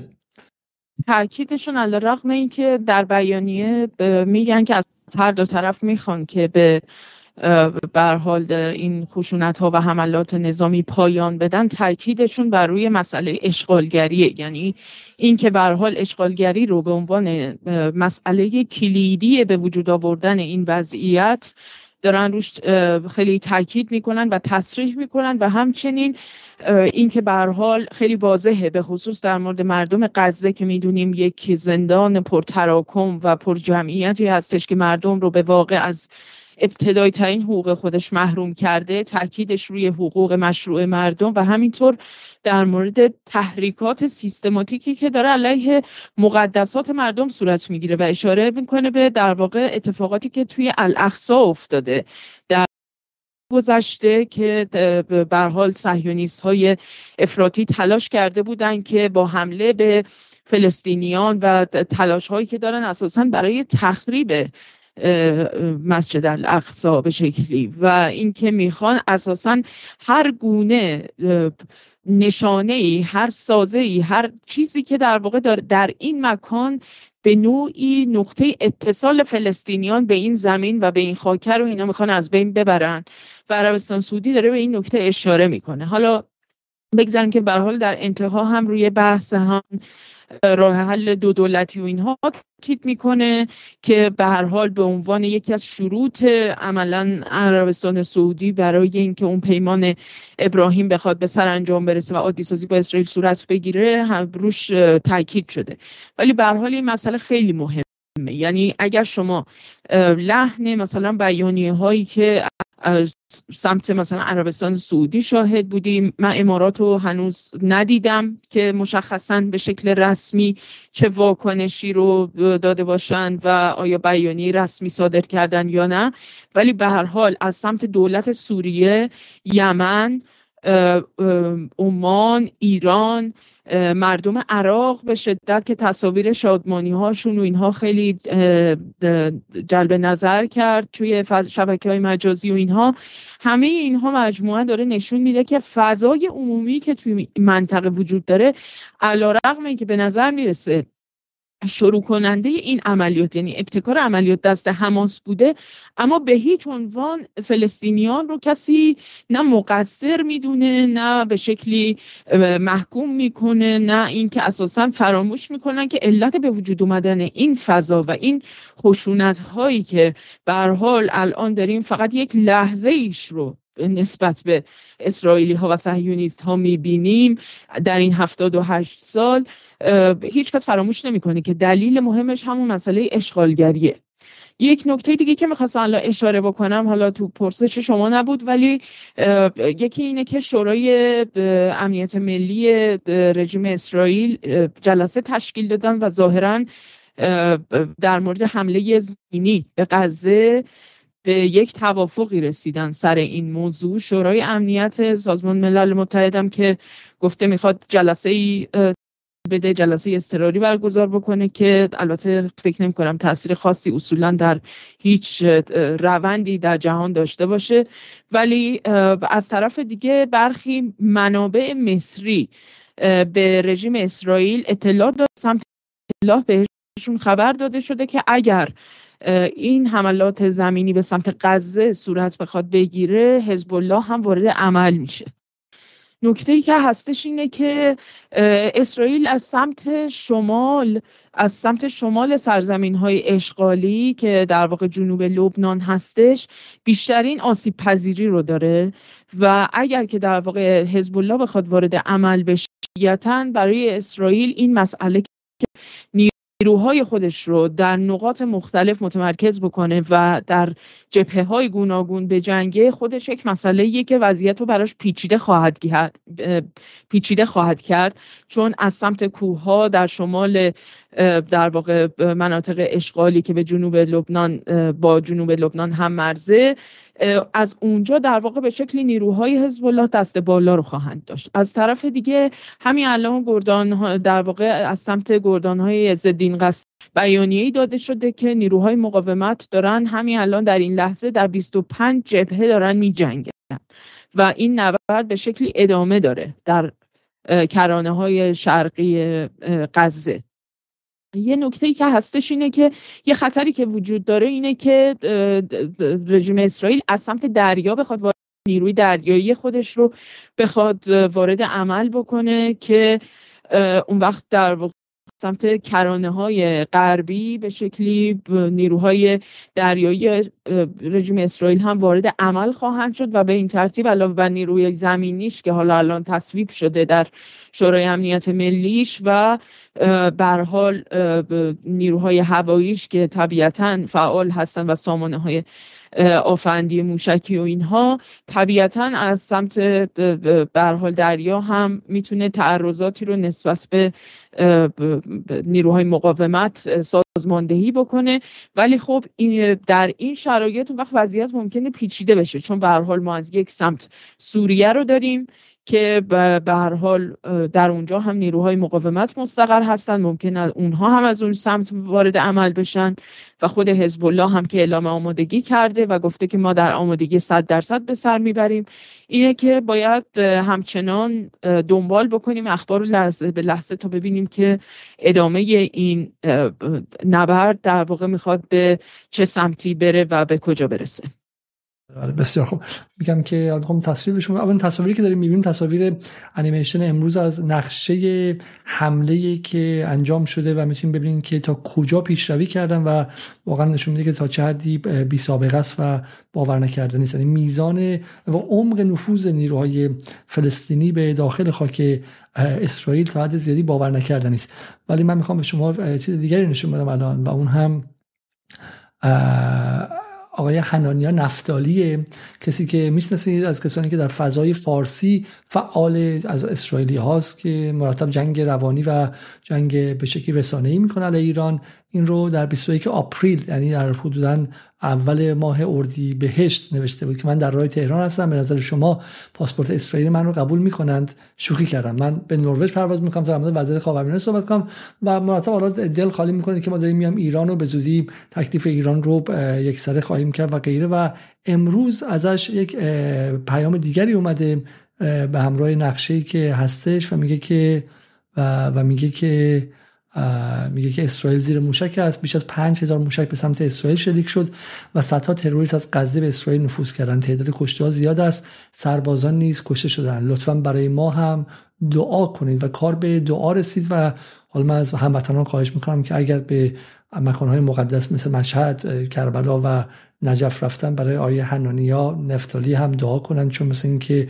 میزان موشک ها زیاده و ایشون تقاضا کرده که براش دعا کنن که اتفاقی براشون نیفته. خب به عنوان پایان بخش برنامه بریم سراغ آیه آیه رجبی و این سوال هم بپرسیم که حالا واقعا سناریوهای محتمل چیست و چه اتفاقی خواهد افتاد و به ویژه اینکه آیا اسرائیل سعی خواهد کرد که به جای اینکه فقط با حماس مقابله کنه بحث رو دراز کنه. به نفع اسرائیلی که پای حزب الله به این قضیه باز شه؟ آیا به نفع اسرائیلی که پای ایران هم باز شه؟ آیا به نفع اسرائیلی که از جبهه های دیگری هم که علیه ایران داره استفاده کنه؟ مثلا در آذربایجان کاری علیه ایران انجام بده؟ یا اینکه الان اسرائیل باید سعی کنه که به قول معروف همین یکی رو همین یکی رو جمع کنه و تمرکزش رو روی یکی بذاره. آیا اگر حالا بخوام یه یادآوری بکنم یه اشاره بکنیم به برنامه قسمت دوم برنامه تاریخچه موشکی ایران. تو قسمت تو بخش دوم اشاره کردیم در مورد یک سناریو و اون سناریو چی می‌گفت؟ سناریویی بود که می‌گفت در اون اسرائیل از طرف غزه، لبنان، سوریه و ایران مورد هدف حملات موشکی قرار گرفته. و بر اساس تحلیلایی که خود اندیشکده های نظامی و امنیتی مستقر داخل اراضی اشغالی مطرح کرده بودند در چنین حالتی اگر اسرائیل هم در جبهه غزه درگیر هم در جبهه کرانه درگیر هم در جبهه لبنان و سوریه و هم از با ایران درگیر بشه عملا تحت فشار بالای پرتاب های موشکی و راکتی سیستم های پدافندی ارتش اوورلود می‌کنه به اصطلاح و نمی‌تونه پاسخ بده. فند موثر انجام بده. و این موضوع در کنار واحدهای عملیات ویژه حزب و واحدهای عملیات ویژه که از قبل صحبتهاش بود در کران در غزه که امروز داریم اثراتش رو می‌بینیم باعث یک تحمیل یک شکست غیر قابل تصور به اسرائیل میشه. این تحلیلی بود که خود محافل اسرائیلی مورد اشاره قرار دادن. حالا با توجه به این تحلیل در حال حاضر تو نقشه هم دیدیم صحبت هم شنیدیم. اخباری هم که داره میاد این که ارتش اسرائیل داره مواضع خودش در شمال رو در مرز با لبنان تقویت می‌کنه انبارهای مهماتش رو داره تقویت می‌کنه. اخبارهایی داریم از بروز ناآرامی در کرانه باختری. ها همه هشدارهایی است که نشون میده که محور مقاومت های بعدی خودش هم به وضوح چیده و نسبت به نگرانی های امنیتی رژیم به شدت آگاه هست و محدودیت ها و اهرم فشارهای خودش رو هم آماده کرده. اهرم فشارهایی مثل درگیر شدن از غز... درگیر شدن از سمت لبنان و کرانه. حالا درگیر شدن از سمت سوریه و ایران در حال حاضر غیر محتمله ولی اضافه شدن دو جبهه دیگه با توجه به اون برنامه‌ای که با هم داشتیم به شدت ارتش اسرائیل رو تحت فشار می‌ذاره و این چیزی نیست که دولت نتانیاهو دنبالش باشه. از سمت دیگه دولت نتانیاهو به شدت دنبال قطعا دنبال خواهد شکسته شدن حیمنه نظامی امنیتی خودش رو جبران بکنه. خصوص اینکه تبعات اجتماعی وحشتناکی براش داره. تو نقشه که دیدیم تقریبا غزه در حال حاضر دو برابر شده وسعتش. این برای ارتش اسرائیل. ارتش اسرائیلی که مدت ها تحت فشار حالا سیاسی قرار داشت به خاطر اصلاحات غذایی که اتفاق افتاده و اعتصاباتی درش شکل گرفته بود و خود به خود این شکست رو هم به نوعی احتمال داره ارتباط بدن به ناکارآمدی دولت اسرائیل و این شکاف اجتماعی تبدیل به شکاف نظامی قابل رویت تر بشه. و همین جهت اسرائیل در در یک منگنه قرار داره. اگر بخواد کوبنده عمل بکند که آبروی ریخته خودش رو جمع بکنه قطعا با پاسخ طرف های لبنانی و, و طرف هایی که در کرانه مستقر هستن روبرو میشه. اگر نخواد پاسخ بده و بخواد یک پاسخ مقطعی داشته باشه تا مثلا واکنش طرف های دیگر رو روبرو نشه واکنش داخل اسرائیل داخل ارتش اسرائیل و داخل اجتماع جامعه اسرائیل روبرو میشه. در حالت کلی می‌تونیم به این, به این وضعیت بگیم یک منگنه امنیتی نظام بسیار خب خانم نصر اگر حرف پایانی هست بفرمایید. من الان نکته خاصی ندارم که بخوام به صحبت رو اضافه بکنم. و فکر می‌کنم که حالا در اخ دنبال می‌کنیم و مجددا در اولین فرصت می‌تونیم برنامه مجددی بذاریم و به نکات جدیدی که اتفاق افتاده بپردازیم. بسیار خب حالا بس من از هر دو دوست خدافزی می‌کنم و ادامه برنامه رو خودم با شاید با تکه های از برنامه ایران اینترنشنال ادامه میدم. بریم سراغ دیدن بخشی از واکنش های ایران اینترنشنال. امروز پیش بود حمله این چنینی سراسری و در بخش مختلف اسرائیل که نیروهای گروه حماس رو بتونن وارد خاک اسرائیل بشن. کاملا غیر مترقبه بود. کاملا. یعنی این چیزی نبودش که اصلا کسی راجبش این سناریو هیچ کس راجبش اصلا نمی‌تونست تجسم بکنه که به خصوص الان که حماس بخواد اعلام جنگ بکنه علیه علیه کشور اسرائیل. این یک حمله محدود نبود و محدود نیستش. بر اساس خود اعلامیه حماس پنج هزار تا موشک به اسرائیل پرتاب شده امروز از نوار غزه. و بعضیشون هم رد شده به نظر نمیاد گنبد آهنی موفق شده باشه همه اونها رو مهار کنه. چیزی که مهمتر از همه هستش حملات زمینی حماس هستش که واقعا اونا تونستن که رخنه کنن و وارد بشن به شهرهای داخل خاک اسرائیل داخل قلمرو اسرائیل مانند استرود. و این چیز این سناریو هستش که کسی کسی واقعا تجسم نمی‌کرد که واقعا حماس بخواد همچین کاری انجام بده. آنچه که امروز اسرائیل بسیار نگرانه این است که مبادا یک سرباز یا یک شهروند نیروهای انتظامی اسرائیل ربوده بشه و به غزه برده بشه. اونها در, در گستاخی خودشون برای انجام این حمله آنقدر پیش رفتن که با موتورسیکلت ها و در حالی که دو نفر مسلح به تیربار روش نشستن به سوی مردم و آبرین تیراندازی می‌کنن و حتی به یک پاسگاه پلیس حمله بردن و از نتایجش ما آگاهی زیادی نداریم. تصور میره که ده ها نفر کشته شده باشن. البته ما آماری نداریم. صدها نفر زخمی شدن و این کاملا قافلگیر کننده بوده به خاطر اینکه حماس و جهاد اسلامی نشون دادن که قادرند از هوا از زمین و از دریا به اسرائیل حمله بکنن. اون نوار, نوار سیمی رو که بین اسرائیل و نوار غزه هست به آسانی در هم بشکنن و با موتورسیکلت های خودشون وارد شهرها و شهرک ها و آبادی های اسرائیلی نشین بشن. ولی این دردی است که اسرائیل هرگز فراموش نخواهد کرد این رو باید اسرائیل به یاد داشته باشه بیاموزه درس عبرت بگیره و خودش رو برای این مسائل آماده بکنه. در این جمله خیلی زیبایی که گفته شدش که گستاخی عجیب غریب نیروهای حماس که وارد این سرزمین ها شدن. این یعنی شما باید چقدر گستاخ و بیادب باشید که بدون اینکه در بزنید وارد خاک مردم شید. زمینی که بالاخره در همه ادیان زمین و به شکلی خانه افراد حریم افراد مقدسه و این اسرائیلی ها این زمین رو با سختی از آن خودشون کردن و شما نه در زدی نه اجازه گرفتی نه پاسپورت گرفتی نه ویزا گرفتی سر تو همینجور انداختی پایین و با موتورسیکلت وارد اونجا شدی و این گستاخی واقعا گستاخی گستاخی عجیبیه. این ولی ولی حالا از شوخی گذشته این جملات جملات ما نیست جمله دو اسرائیل معیر جاودانفر و اونم مناشه امیر گمرم باشه. جفتشون در داخل اسرائیل اصلا اون پرچم اسرائیل پشت سر ایشونه و این آدم ها دارن میگن که دارن میگن که این دردی است که اسرائیل هرگز فراموش نخواهد کرد. این دردی است که اسرائیل هرگز فراموش نخواهد کرد. اگر شما افرادی هستید که به جمهوری اسلامی و صدا و سیما و اینا اعتماد ندارید به نظر من امشب بشینید پای ایران اینترنشنال خود اسرائیلیا رو میاره و از اون بهتر بشینید توی گوگل با Google Translator برین سراغ ها سراغ اورشلیم پست سراغ تایمز آف اسرائیل و ببینید که خودشون چی دارن میگن که باور کنید. باور کنید که اینها پروپاگاندای به شکلی ایران نیستش. حال حاضر که من با شما صحبت می‌کنم آماده باشه. بسیار گسترده هم در مرزهای شمالی اسرائیل هست که مبادا حزب الله هم همزمان حملاتی رو آغاز بکنه. تئوری حکومت اسلامی ایران همیشه این بوده و هست که جنگ از چهار جبهه آغاز بشه. و اگر میگن که سیب رو زمین بذاری واقعا بالا بندازی هزار تا چرخ می‌خوری به زمین. فقط نگاه کنید که چه دو سه هفته داشتیم ما. قرار بود که زن زندگی آزادی سالگردش آتش فشان باشه آتش فشان خون ملت های در بند است. و بعد اتفاق نیفتاد. تبدیل شد به رقص و آواز تو تونل های جاده شمال.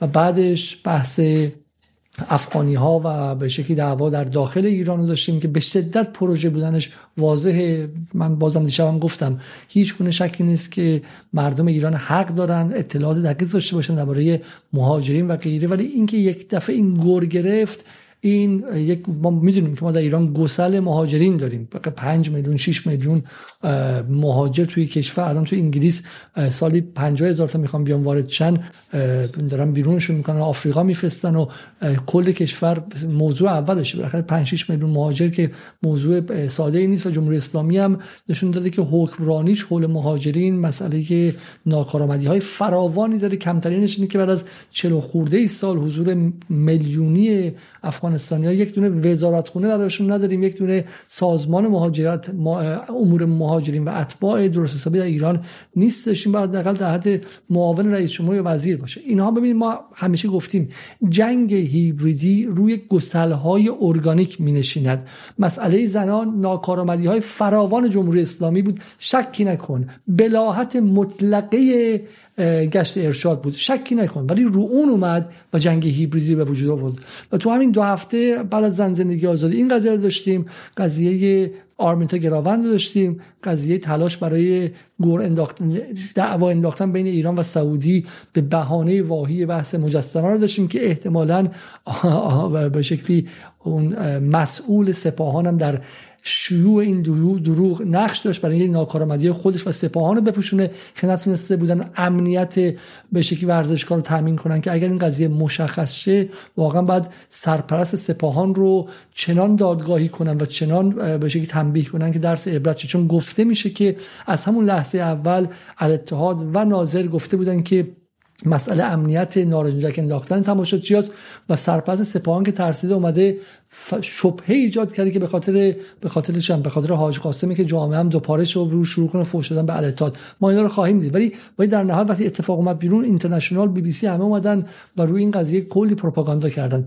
و بعد هم که روز گذشته بحث نوبل خانم محمدی که اون هم به شکلی ما دستهای اینها رو می‌تونیم ببینیم که ایران رو بخوان درباره نگه دارن. اما میگه زدی ضربتی ضربتی نوش کن و این سیب همچنان داره پایین میاد و چرخهای بسیاری داره می‌خوره. این چرخها واقعا به همدیگه مربوطه و ما باید بتونیم چند وچی ببینیم. به قول معروف در اصلی که ما داریم به نظم چند وچی و چند قطبی نزدیک میشیم چشم هامون هم باید چند وچی چند قطبی چند لایشه و ما باید عینک هایی بزنیم که قضایا رو تک بعدی نبینیم. برای همین هم هست که پیوستگی مسائل نظامی با مسائل امنیتی با مسائل سیاسی با مسائل با مسائل فرهنگی و رسانه هم بیشتر خواهد شد. بانکی ارزی پولی تحریم های اقتصادی سایبری و شبکه های اجتماعی همشون داره با هم دیگه در تنیده میشه. یک ویدیو دیگه هم ببینیم و من از حضورتون مرخص شدم آقای سفتی مطمئنم شما هم صبح رو در اسرائیل در شرایطی شروع کردید که شاهد این حملات بی سابقه بودید. حال و هوای الان اسرائیل چطوره؟ با سلام به شما و بینندگان عزیز. اوضاع در اینجا همونجور که بابک هم گفت بسیار بغرنج بند شده یک سورپرایز بسیار بزرگ برای اسرائیل به وقوع پیوسته و این بسیار سمبولیک است چون امروز سالگرد جنگ کیپور هم هست در پنجاه سال پیش وقتی که مصر و سوریه اسرائیل رو سورپرایز کردن و حمله کردن و به نظر میاد که حماس می‌خواد دوباره اون حماسه رو به قول خودشون تکرار کنه. و ما الان شاهد صدها موشک هستیم که به اسرائیل صدمه زده به شهرهای مختلف از جنوب تا مرکز و حتی شمالتر تا شهر نتنیا و شهرهای بالاتر هم رفته.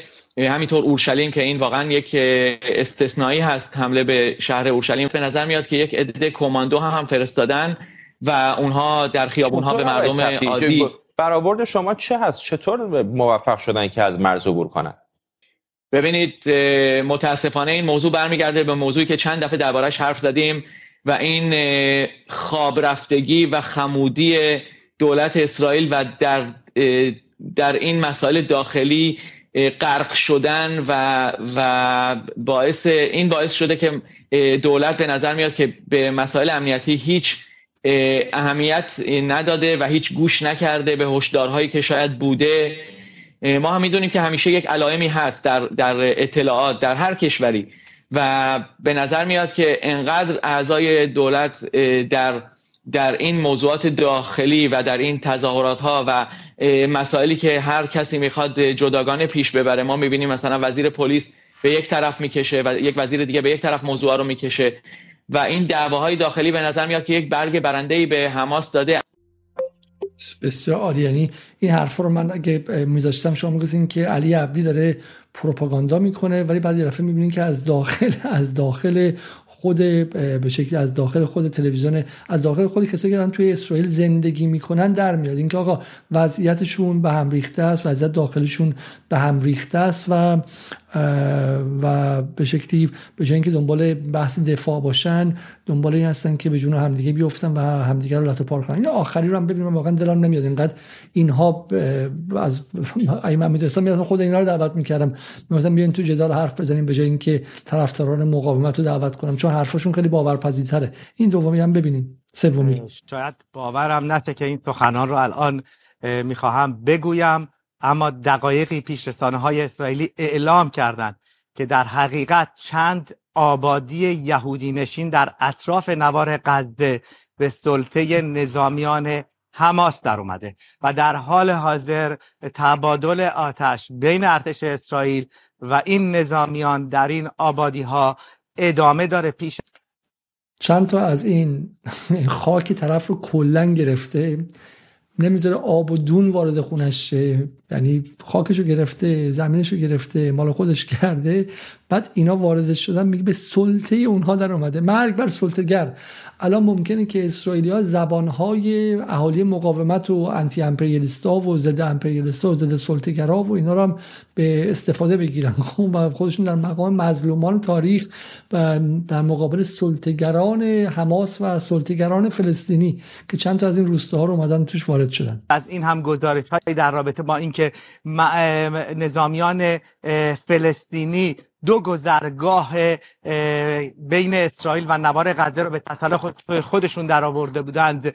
اعلام شده بود هزاران موشک از سوی نوار غزه به جنوب اسرائیل و به مرکز اسرائیل پرتاب شد. حتی اورشلیم هم از این مسئله دور نموند و غرب و مرکز اورشلیم بارها توسط موشک و راکت های حماس مورد حمله قرار گرفت. گروههایی از نظامیان حماس چه با اتومبیل ها وانت های سفید رنگی که بر روی اونها نظامیان حماس بودند و چه با موتور سیکلت وارد اسرائیل شدند. یک فلسطینی عضو حماس در داخل یک کیبوتس یکی از شهرک های مشترک آبادی نشینی در کنار نوار غزه کیبوتس اوز در اونجا در حال پخش گزارش هستش و در دور اون چند نظامی حماس را می‌بینیم که در داخل این شهرک در حال گزارش هستند. کاملا این مسئله ناباورانه بود برای اسرائیل و هم شهروندان اسرائیل هم مقامات سیاسی و امنیتی در اسرائیل هم ارتش اسرائیل کاملا امروز صبح قافلگیر شدن و باید که در همین رابطه پس از این گذشت این مسئله به شک این مسئله را بررسی کنند که چگونه جنگجویان حماس توانستند که در روز روشن وارد اسرائیل بشن. ببینید چیزی که مسلمه این که ما بالاخره ما با اسرائیل آشنا هستیم و می‌دونیم که الان میاد اسرائیل بالاخره با قدرت برتر رسانه هیبریدی جهان الان خواهد اومد و خودشون مظلوم جلوه خواهد داد. میره در کشورهای غربی و میگه آقا ما برای همینی که نیاز داریم که دو تا بمب اتمی بیشتر داشته باشیم ما در خطریم ما موجوداتمون در خطر همه رو می‌دونیم. یعنی الان بخاطر اسرائیل همیشه سعی می‌کنه که یه دونه موشک حماس رو جایی که لازمه ضرب در ده کنه که بره به شکلی از آمریکا و غرب کمک بگیره و سلاح بیشتری بگیره و فشار بیشتری بر ایران و بر حماس و غیره بیاره و همزمان هم در داخلش جایی که لازمه یه دونه موشک حماس رو صفر نشون بده. بازی رو بلده. اما اتفاقی که افتاده و نمی‌تونه عوضش کنه اینه که تصویری که مردم امروز در جهان دیدن تصویری نیستش که بتونه باش باش مظلوم نمایی کنه. تصویری که هست اینه که یک کشور یک ابر قدرت نظامی که مسلح به بمب اتمه مسلح به F35. هر سلاحی که در آمریکا ساخته میشه قبل از اینکه به ارتش آمریکا بره یکیش به ارتش اسرائیل میره. خب؟ محرم اسرار آمریکا بزرگترین قدرت نظامی جهانه این در اینجا فرو ریخته. برای همین بیش از آن که بخواد باهاش معظوم نمایی کنه این اینه که اقتدار اسرائیل برای اولین بار ترک برداشت. ببینید حزب الله این کارو کرد ولی حزب الله برای این بود که اگه تو خارج از مرزهات بشی ما تو دهنت می‌زنیم برات میگردیم. ولی الان این دفعه تو خود مرزهای اسرائیل این اتفاق افتاده و این اتفاقی کاملا بی سابقه است و و عملا تا به حال انجام نشده و و چیزی امروز شکست. که دیگه بند زدن اون ممکن نیست و ترک خورد و از هم شکست. و این و این می‌تونه تبعاتی داشته باشه. اینه که ما الان دیدیم در یمن و در عراق مردم به خیابان اومدن و جشن گرفتن. طالبان اعلام پیروزی کرد در افغانستان. در خود ایران انگار می‌خوان تظاهرات های پیروزی و شکر برقرار کنن خب؟ حالا در کشورهای دیگه هم دیدیم. و اون بیانیه سعودی رو هم در نظر بگیرید خب؟ که اومده بغل فلسطینیا سعی کرده وایسه. اتفاقای مهمی درست یک هفته بعد از اینکه گفته می‌شد که قرار بن سلمان بره به کرانه باختری پولی بده دهنشون رو ببنده عادی سازی کنه کریدور بیاد بره یه دفعه ورق نه فقط برمیگرده بلکه ما وارد فضایی میشیم که تا به حال باش آشنا نبودیم و وارد امری نو امری جدید میشیم که حالا باید وایسیم ببینیم که چه اتفاقاتی میفته قبل از اینکه برنامه رو به پایان برسونم من فکرم که امروز اتفاقی برای ما بود در جدال. و اونم این که تونستیم قبل از تقریبا هر رسانه دیگری برنامه رو شروع کنیم. چهار نفر یعنی سه تا مهمون رو همزمان بیاریم بالا و این برای رسانه کوچیکی که توی اتاق کوچیک انجام میشه. حالا من تصاویر تو رو چیدم که شبیه مثلا ایران اینترنشنال باشه ولی اونا تو 2000 متر ما در هفت متر و نیم داریم برقرار می‌کنیم و این نظرم خودش نشون میده که گاهی وقتا که می‌پرسن چطور مقاومت تونسته اون کار علیه علیه اسرائیل کنه. به همین شکل اگر شما ایمان داشته باشید میشه میشه با ابزار خیلی خیلی کوچکتر کارهای خیلی خیلی بزرگتری کرد و من واقعا احساس شعف کردم امروز که تونستیم قبل از خیلی از رسانه های بزرگ ما به شکلی اولین کسی باشیم که روی این قضیه هستش. سعی می‌کنیم که اتفاقات دیگری هم که رخ داد و نیازمند تحلیل بود با شما باشیم و شما رو تنها نذاریم. قبل از رفتن برنامه رو لایک کنید برای ما کامنت بگذارید به جدال تیوی at gmail.com پیام بدید و اگر در توانتون هست از ما حمایت مالی کنید. شب روز و شب بخیر هر جا که هستید و خدا نگهدار.